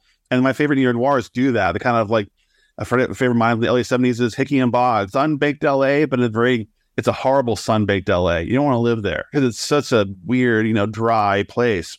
I agree. You know, it, it, was perhaps black and white is it was a simple thing, a simple fix, or not simple. I'm sure it was. No, but it was. It was. It, it seems like a simple fix. Regardless. One choice, yeah. Mm-hmm. Rather you know, designing like around that kind of okay. Because I mean, for me as a I'm a uh, you know a noir novelist, I, I love that you have limitations are what actually excite me. Like okay, well, I can't do this, this, and this. I do a, a list. Okay, know this, know this, know this. What else do you have in your palette? That to me is exciting because like when you have everything, cool, you do everything you want. And that's the problem with, you know, computer effects. You can do whatever you want. You have a dinosaur on the moon fighting a, a spaceship. Cool. But what if you have like very little to work with? that to me is exciting. We have a noir story because that's a, noir is about life telling you, the universe telling you, no, fuck you, you can't do anything. You're trapped. What do you do now? That that's great. So I mean, imagine, imagine if I mean, if Blade Runner was in black and white, it would still be a cool looking movie, but it yeah. wouldn't be as cool as what they do with color. You know, and if you think about a David Fincher movie, you know, how much it would lose if it was in black and white, because so much of what he does is kind of like what you were saying. It's he uses this limited color palette to create this sort of this blue grayness that's become almost like his brand, but it's like it just puts you in David Fincher world. Whereas with black and white, it's like, oh, I get it. It's supposed to be noir, blah, blah, blah. So anyway, that was a very long-winded answer to your question, but it's like, yes, I I appreciate the black and white you know, it definitely looks better than the original, but I still would have loved to see it in color, but maybe with some desaturation, you know. But that's, yeah, I just feel like there's more that could have happened that would have been interesting than, yes, it's maybe it took them a lot of time to get the right black and white, but it felt yeah. like they just pushed a button. Someone's going to come after me for that. No, no, no. I, I hear you do that. you mentioned earlier the whole idea of this taking place in Newark and that we start in Beijing and then we're in Newark. And there there is no transition between the two locations. Mm-hmm. I mean, I'm kind of used to the idea of talking about Blade Runner that we get these megalopolises, right, that start over on the West Coast, or maybe we get one on the East Coast. You know, it goes from Boston all the way down to Atlanta or something. It just takes up the entire area, the whole entire eastern seaboard. Great. But the movie's defeated a little bit for me because this basically is a story that is being told in one night. You know, we have the information being loaded at one point. He wakes up at the beginning of the movie. He does fall asleep at one point during the movie, and he's very upset. You let me sleep. But really, this whole movie's supposed to take place over one night. And I think it kind of is defeated because of that transition. And we're suddenly like, boom, we're in Newark. And I'm like, well, what happened in between? And I don't need to see everything. I don't need to see him going to uh, whatever and buying a ticket and then going right. here. And we do get to see him, you know, with the passport and everything coming into the country. But I'm very curious how do you get there? What's the modes of transportation at this time? I actually didn't realize at first when I was watching it that it was supposed to take place over 24 hours. Right. Like it felt longer to me. And again, yeah, not to like, you know, beat a dead horse, but I feel like with black and white, you don't get as much of a sense of passing time because it's not as obvious that it's morning, that it's afternoon, nighttime, whatever. And again, maybe that's just because of how it was filmed, but I don't know, like to go back to the conformist, I was just thinking about the scene on the train, you know, where they're going from Italy to Paris and you get the sense of the passing of time. Mm. And I feel like that's missing from this movie, which is why right. I felt, yeah, I wasn't really thinking about time and I just kind of assumed that it was a couple days. Right. It's always night. You're right. Cause it's, it's a one long night, but it can't, all that action can't possibly fit in one night. Right. I mean, it's, he has at least two naps. He's like, knocked out uh, the, the, the surgeon's table, going to cut his head off. And later in the tunnel, he is, sleeps again. Isn't there a third instance where he falls asleep again? Or they were he's knocked out. There's like a lot of you have the classic noir noir trope being knocked out when it was time. But yeah, it was, a, the longest night ever. There's a lot going on. Well, because even at the very end, when they're there after they've let the secret out and they're looking at the the world is on fire. Yeah, there's no hint of a sunrise. You know, no, that's what we should have. Is like the long night has passed. We are about to move into a new era, and we don't get that. We don't get that last bit of Griffin Dunne showing back up at work and walking into the office. You know, you don't get that last yeah. bit of. I'm trying to remember. There was just another one that we were watching where you had a little bit of sunlight at the beginning, a little bit of sunlight at the end, and the rest is all one crazy night type of thing this is yeah it's one crazy night but it does feel like it's three crazy nights just all stitched together or that the world is so fucked up that there is no sunlight but are we to know that i mean this isn't highlander right. 2 we don't get the whole explanation of the sky being scorched or something like in the matrix but also what about the time flying from asia exactly. to new york like how is yeah. it how does i mean that doesn't make yeah. any sense that it would be one night that's the thing yeah like if we knew a little bit of that transportation. Does it do like Total Recall, the remake where you fly through the earth and show up on the other side? Oh yeah, because it's sure. the future. So maybe he like teleports. Right. It could actually. Be. It's funny. This reminds me of the opening line to uh, Neuromancer. This is the same world. The very first line that speaks to this. It says, "I'll read this. The sky above the port was the color of television tuned to a dead channel." So maybe in Gibson's world, wow. there is no morning or daylight ever. Like, I mean, maybe it is intentional that it was always this forever night, but I just, you guys are talking, I sparked this and like, oh, wow, okay, this is, you know, holy shit. Right. Maybe it's this Gibson land where, yeah, goodbye, sun. Well, because the whole thing of Johnny having the leak of the memory in his head is our ticking clock, but we never really get a sense of how long yeah. it's going to take for that total disruption to occur. You know, they never say, oh, if you don't get help within four hours, you're going to be dead. Like, Did you say do you have it's a couple days before you die? Remember the the warning? Yeah, like, yeah, but that's days. right. So I, I presume I always thought it was like about 48 hours. The first day was in Beijing. There's travel time. Then it's a one long night the next day. But that was just me trying to fill in the gaps, like you like you said. There's, there's no explanation of that or you know information given. But despite all of the little things that I keep bringing up, am I going to keep watching this movie? Yeah. yeah. I yeah. Let me ask Mike. What you, you and your wife? What, what excites you about it? Like, what is the thing that draws you back again and again to watch it? I mean, it looks amazing. yeah. Again, going back to the production design, it looks amazing. It does. What brings me back is I want room service. I want the club sandwich. I want the cold Mexican beer. I want a ten thousand dollar a night hooker. I love when he freaks out in the movie. And it's like We've seen him emotional, but he gets real emotional there. And I just love that part. I just crack up every single time it happens. All right, I, I give you that. That's cool. Like that. Also, the Henry Rollins, you know, the Just Johnny, all of that stuff. All of these character actors throughout this entire film just make it such a pleasurable experience for me. We don't get much of that out here in Newark, just Johnny. Kind of upscale for us, you know? Yes, the, you're right. The character actors really help make it. Yeah, I mean, should we discuss the dolphin in the room? I was so surprised that Jones is in the original short story. He is, yeah. I was gonna say that, that sounds so Hollywood, but that's the part of the story. You know, that's kind of great. I don't know. It was like it's a fish, as he said. no, it's a mammal. The version you guys watch, did you see Ice T give it drugs? Give Jones drugs? Oh no, that's out of it. And the story is heroin. The dolphin's hooked on heroin, which I loved. I, I missed that because that's in the extended version. Oh, he it does. is? Oh, yeah, it gives him. oh, It's didn't know that. heroin, but it's this like blue liquid that he shoots okay, at okay. Jones, and they talk about how the government got him hooked on drugs. to do his the job. He keep yeah, yeah. Um, Makes him feel like he's swimming, is what Ice T says. Oh man, I missed Wow, that. that's messed up. It is. yeah, I didn't see that. I mean, it's like Day of the Dolphin, you know, on heroin. And do we know how how you know the spoiler? But yeah, how how Jones the dolphin takes out the street preacher with what um mind lasers? Like what is that? What is he doing exactly? Like the whole Dina Meyer is turning the, the radar dish and he's channeling this energy beam from the dolphin. Right. That wasn't explained at all, right? Or did I miss something? Well, I think the idea is is because remember he's like almost entirely parts. Okay. You know, like he's been replaced with these like sort of cyborg elements. Okay. And so I thought that it was maybe some kind of like powerful like magnetic waves or whatever.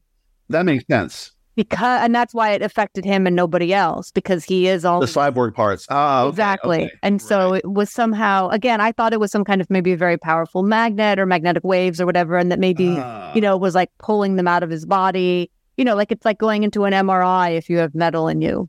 And it hurt Um, Johnny because he had the implant in his head. That was the whole that, it hurt- that was the hurting part. Yeah. Okay, that makes sense. Okay. All right. Sorry, sorry, Jones. I didn't mean to doubt you. Mystery solved. Yeah. I love how Jones and Johnny team up in the story, and that Jones. It's hilarious because they describe these machines that can go in and extract information as squids, which is what they call the the creatures that the Matrix uses The to hunt down people. Yeah, squiddies or squids they call them. Yeah, yeah. But here, the, these squids will go in and extract information that has otherwise been overwritten.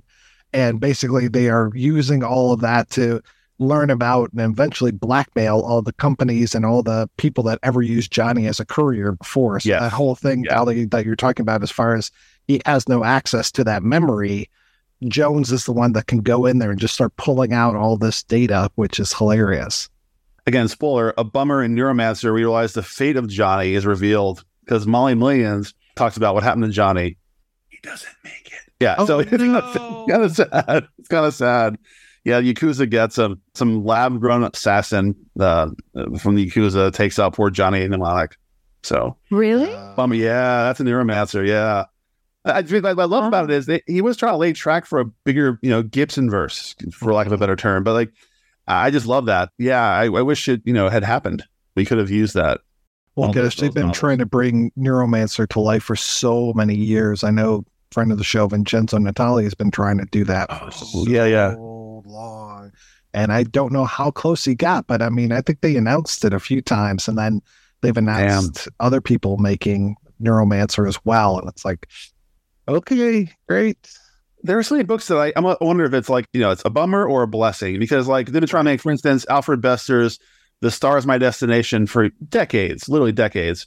Beautiful novel. I fuck, I adore that novel, but I worry that he'd screw it up somehow. They would just, they would just do something awful to it. So I, I kind of, you know, I, I must not want to see it. Yeah, in the, the right hands. I'm kind of relieved that it's not been made yet because it's, the novel lives on. I want to say that De Palma was almost going Yeah. to do that at one point. I think you're right. Really?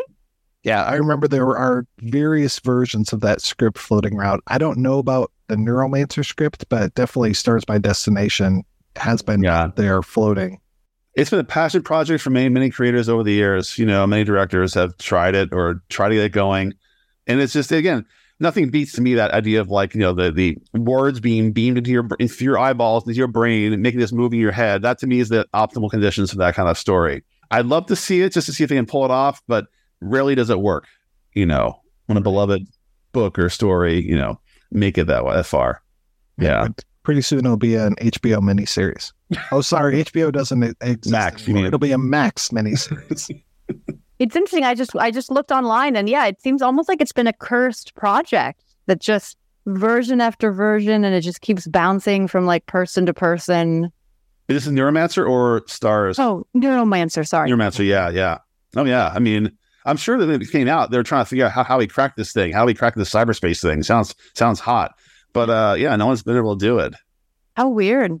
I wonder why it keeps because it seems like it would be such a great movie. Pretty soon we'll be living it.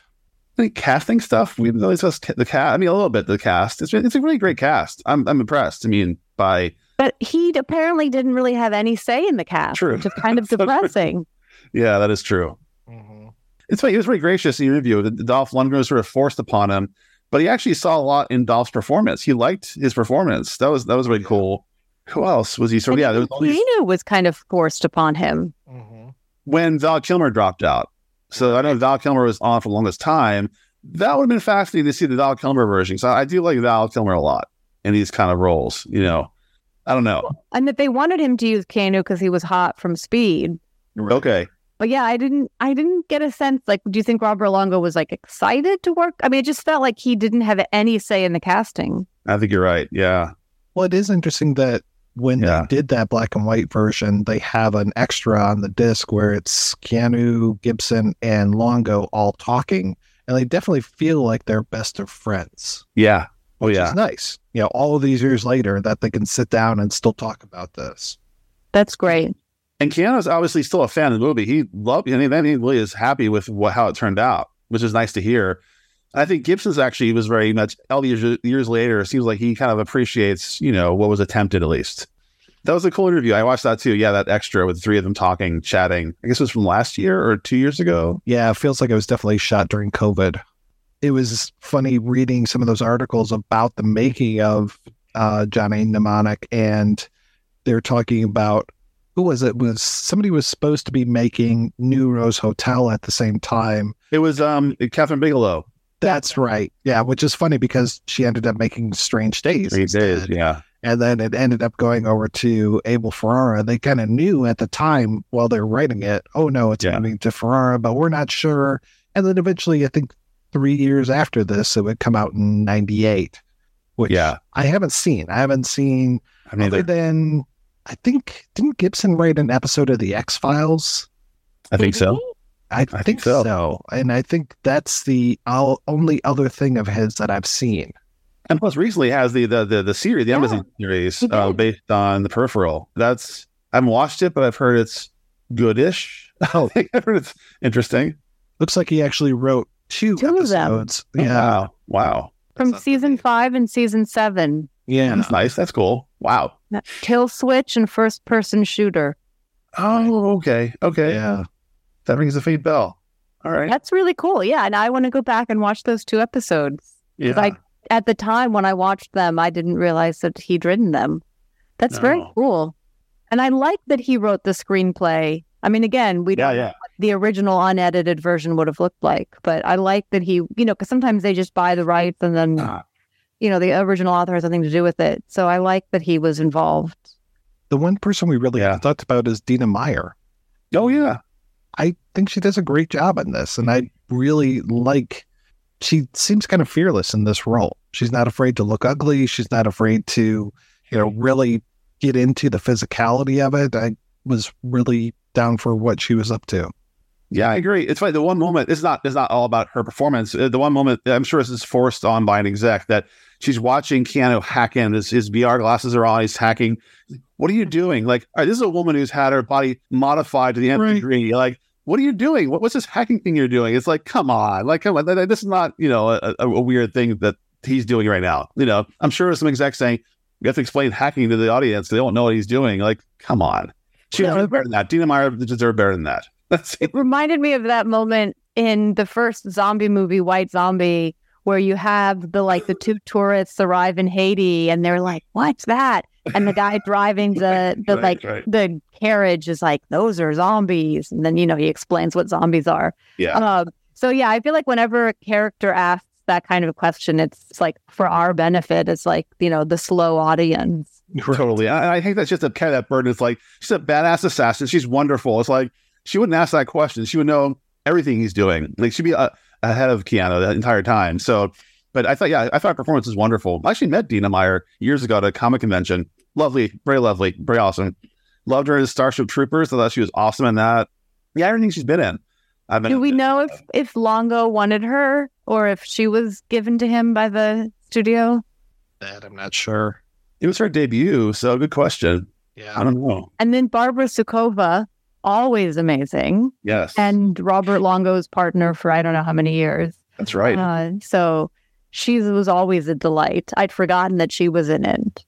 Weird. Actually, I, I I didn't know about that. This is minor, but I gotta bring it up anyway because I'm a dork. Um, RoboCop the TV series had a similar character, the Ghost in the Machine. Have you ever seen the RoboCop TV series where this former like employee was killed and her sort of her consciousness uploaded into the you know OCP computers, and she would appear every so often to advise Murphy on you know police work and such. And I thought they went off from that, or like was this floating around before that? I mean, it was kind of a weird thing. Like, okay, interesting ghost in the machine thing. I it was thought it was fascinating. And at the end, the big reveal, right, is that that's Johnny's mom, right? Am I misunderstanding that? yeah, oh. I mean, okay, at least in the at least in the footage that we see, that's implied, or at least right. Right? That's her.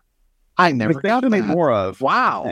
Well, you see the video where he has his like, or the scene, you know, where he has his childhood memory, and it's Barbara Sukowa. Yeah. Um, but I didn't know if that was, you know, the system or the Matrix, right? Exactly. Playing exactly. tricks on him and, you know, putting her in it, kind of like, you know, she'd been put in these other videos. So it was like, like had she was she like you know AI'd into his childhood memory, Yeah. or was she actually his mother, which seems a little too like cutesy? That's my question. It- what, what is it? Yeah, exactly. One or the other is actually, and if she was his actual mother, mother, how did he fall into this lifestyle of creating being a human flash drive? Like, what? How did that happen? That's a whole untold. Like, did you just know that, Mike? Did you notice that? I never noticed that that was her in his memory. So this That's what I thought it was. I thought it was that she was like AI'd in Okay, maybe that's what it is to show like how his memories had been manipulated, and by that the he'd been like. I mean, I think one of the things that was kind of cool was the way that these characters would sort of just show up on these video screens. Mm-hmm. Yeah. You know, that it was almost as like, you know, I mean, I feel like this is a, a trope in numerous horror movies, right? Where it's like the evil spirit can use any screen as like a device to enter, you know, any, any screen becomes a portal. And so I just kind of assumed that that's how she was like beaming herself into his memories. Like Ice T pops up to say, you know, uh, free your mind, rock Yeah. my, you know, Exactly, exactly. Yeah. disappears. Yeah. And Ralfi or whatever his name is seems to kind of keep showing up on these little monitors. Yeah. That yeah, was that's how we're introduced to a lot of characters is through that way. And it's funny because I mean, this Yeah. is just from living in New York, but it just always reminds me of those little monitors in the cabs. that have like those little TVs. Yeah. And it's Just funny because it, God it's not Jimmy Fallon. it's like you get in the cab and it starts talking to you, and then you're like scrambling to figure out how to like turn down the volume. But it's just that's what it just felt like. It's like these like ghostly forces keep like beaming in through all these different monitors. Which is Yeah, cool. go back and watch the childhood scene because it's it's her as his mom. Okay. Yeah, I definitely will. Well, I always felt that her role was a little thankless because most of the time she just shows up and goes, Takahashi. Shame on you. right. what are you doing? Don't you realize? Yeah. It's like, okay. Yeah. the- But maybe she was maybe her role was larger, you know, in the original version. I feel it was. I feel, it, I think it was right. There is. is, I yeah. remember talking. yeah, I just made that up, but yeah. No, no, I think you're right. I think this is the interview. There was a lot more to that role that was cut out. Right, Mike? I mean, you talked to, to to Robert about this. yeah, and there's definitely extra stuff in that longer version too. I I really recommend that longer version. Uh, it does clear up some things and has some some good bits to it too. It's like we get more of Takahashi and his um, Shinji shows up more times, and he shows up at one point with two of the white guys that are on his team. Okay. And we see earlier that Takahashi has all of these Yakuza tattoos. And at one point, you know, he's like, Hey, Shinji, you screwed up not once, but twice. And he murders the two white guys. And then he cuts right. the buttons off Wow. of their shirts. And he opens up one of the guy's shirts and he's like, What's that? And Shinji's like, Oh, tattoos.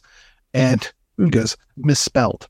I'm like, Oh, that's nice that these guys are fake Yakuza with misspelled tattoos. That's pretty great. That's, that's nice. Nice. Yeah. It's nice Yeah. But seems very on brand. It is. It is. And yeah, you get his little monitor on his desk at one point gets hacked by J Bone, and you definitely get more of the Sukowa character talking at him and you know, Yeah, kind of yeah. riding on him for being a jerk. So yeah, there's definitely a lot more of this stuff. And yeah, I, I kind of wish that Longo had taken a look at why don't we look at all of the footage rather than just what was released and maybe tweak some more stuff because there are some good bits to it.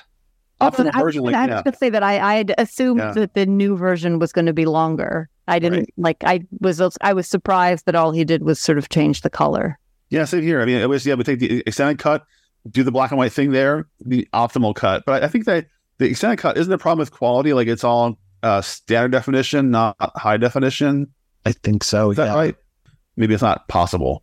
And there is a fourth version out there that I just want to talk about for sake of completeness. There was a fan editor who took the entire movie and cut it down to about 25 minutes and it made it feel like a TV show that was wow. just kind of this like um oh god mnemonic on a case kind of thing. It's not very effective. I okay. not a fan, but had I never seen Johnny Mnemonic before, maybe I would have been okay with it. But yeah, I would have shared it with you guys, but it was like it was a huge file to download, and I didn't want to burden your your servers with that because it was like I don't know how many gig, and I'm like, this is 30 minutes long. This should not be this long. Is it coherent? Did you follow it, or is it? It's pretty choppy. It's pretty choppy. Yeah, I mean, it's kind of like people have taken Planet of the Apes and tried to cut it down into a Twilight Zone episode. It's like hmm, this doesn't really work. And sometimes they'll take a Star Trek movie and cut it down to episode length, and then they might even add like old sound effects and things. And it's kind of like one of those where you're like, yeah, it, maybe that was a good idea, but you didn't really execute it that well. We've been talking about how we want the movie to be longer. Right. You know how it is already too choppy. Like, don't take more out of it. Yeah, exactly. You guys see the um the version of the Langoliers that was sort of re-edited and chopped down? I was like the miniseries, the chopped Stephen King's miniseries, The Langoliers was chopped down to an hour basically, oh. and it was black and white, and it was also weird cutting effects. Like they had actually animated kind of weird parts of it. It was in like theaters for a second last year. It was fascinating, but like it flew by too fast. It was like almost like you don't really have that lived in experience of a you know proper length movie. Uh, it was Mm-hmm. you know, so I'm wondering if it was the same thing. It just felt like it flew by in a blur. You know, Right, right. Well, speaking of black and white, The Mist was the other one where I think Darabont right, right. wanted to do that in black and white and ended up doing it in color. And I think they released a black and white version, which for me kind of goes back to the old monster movies again. You know, it definitely feels more like a almost like a universal monster movie rather than yeah it was. Yeah, that makes sense. Well, let's go ahead and we're going to take another break and we're going to play a preview for next week's show. With Lucky Land slots, you can get lucky just about anywhere. Dearly beloved, we are gathered here today to. Has anyone seen the bride and groom? Sorry, sorry, we're here. We were getting lucky in the limo and we lost track of time. No, Lucky Land Casino, with cash prizes that add up quicker than a guest registry. In that case, I pronounce you lucky. Play for free at LuckyLandSlots.com. Daily bonuses are waiting. No purchase necessary. Void where prohibited by law. 18 plus. Terms and conditions apply. See website for details. Would you fasten your seatbelt, please? We're about to land. And keep it fastened. For you are about to be jolted into a new realm of suspenseful terror. Who are you? What do you want? Your destination, a house on a lonely stretch of beach in France. Time, The night of the following day. Oh, please, please let me go.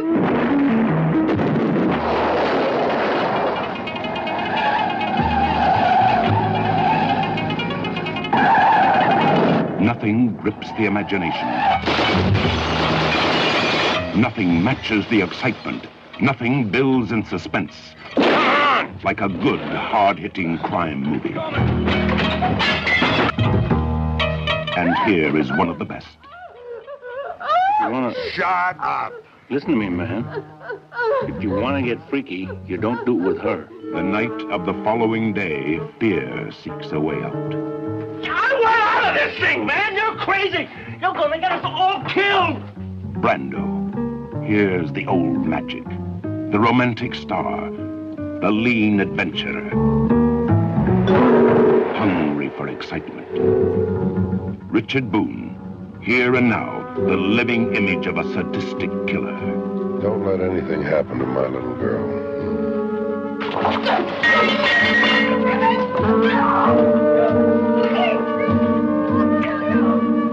The night of the following day, love seeks a way out, and a kidnapped girl sees no way out.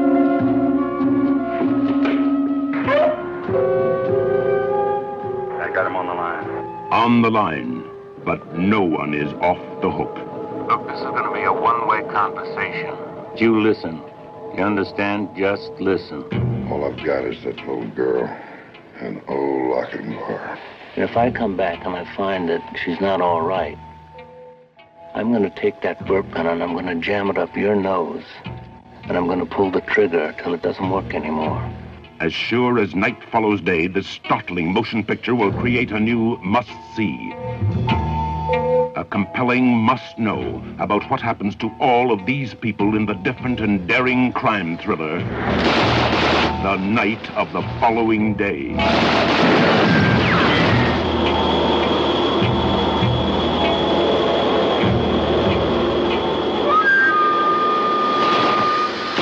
That's right. We're kicking off a month of requested movies with a look at Night of the Following Day. Until then, I want to thank my co hosts, Duane and Dahlia. So, Duane, what is the latest with you, sir? Actually, I'm very proud to say I have a, a my first uh, short story collection is out. It's called Lush and Other Tales of Boozy Mayhem. It actually is a Keanu connection. Um, the title story Lush was optioned by Chad Stahelski, who directed the John Wick film. So I am one degree away from Keanu, kind of, well, sort of. Anyway, uh, so that's, I'm very proud of that. You can buy that. It's online through uh, Cimarron Street Books. And also, uh, the same place, I have a, a column I've started writing for Bare Bones Magazine called A Field Guide to LA Pulp, where I kind of find a favorite writer and trace their working locations, their, their, their, their drinking locations, and their final resting places sometimes as they told here in Los Angeles. So I'm very proud of that. And Dahlia, how about yourself? The bar's been set really high by Duane. I feel a little bit guilty because my writing has sort of taken a backseat because I've been very busy with my day job, where I am the, now the new chair of the film department at FIT in New York, which is really kind of exciting because it means that I have the opportunity to, you know, put all these different initiatives into play. And so I've just been kind of distracted by that. I am working on an essay about the Black Dahlia for this true crime anthology. And I'm going to be arguing that her murder and the way that it was covered really sort of launched the true crime phenomenon as we know it. Hopefully, that will be written by the time this podcast comes out. Are you still working on that proposal for a book about memory? Yes, yes. So I have to I have to write the Black Dahlia essay, and then I have to write a chapter about sort of like the history of zombie films for a different anthology, and then I get to go back to memory. But yes, my next book is going to be about memory and sort of its impact on film and television narrative and what that says about the sort of cultural and social erosion of memory in our real lives off screen. That is the next book, and it has sadly been neglected, but I am hoping to bring it back front and center once I finish these other two chapters. That sounds awesome. I also look forward to the chapter on Johnny Mnemonic. Obviously, a whole chapter about Johnny. so I, I got to presume, right? Because it's. I mean, it would be. I. It has to. It has to show up in the the book on memory because I mean, it is. It That plays sounds awesome. a part in it, you know, and sort of the relationship of technology to memory and this idea that you know and and this is true that we don't have to memorize things the way that we used to because of our reliance on technology and the idea that he literally doesn't have room in his brain for his actual childhood memories because he has data instead is I have to unpack that, but it's fascinating. so maybe there will be a chapter on John Mnemonic. Yeah. Speaking of mnemonic devices, I mean, I don't know how many younger people know some of the mnemonic devices that we know, thinking about like the names of the planets or the colors of the rainbow or any of those kind of things. And it's just now they just look it up. You know, we don't have to worry about that. And our mnemonic devices have changed over the years too. I mean, I grew up with nine planets. Kids these days have eight planets. Mm, that's true. Wow. He's a scalp. Uh, that like, every good boy does fine. Oh yeah. You know, mm-hmm. Some good boys my- do my fight favorite. always. Yeah. Yeah. Yeah. Roy G. Biv. Yeah, I mean, uh, my, I, yeah, mnemonic devices were very important. Yeah. A rat in the house may eat the ice cream. I don't know that one. That's a, that's how you spell arithmetic. Well, thank you so much, folks, for being on the show. Thanks to everybody for listening. If you want to hear more of me shooting off my mouth, check out some of the other shows that I work on. They are all available at weirdingwaymedia.com. Thanks especially to our Patreon community. If you want to join the community, visit patreon.com slash projection booth. Every donation we get helps the projection booth take over the world.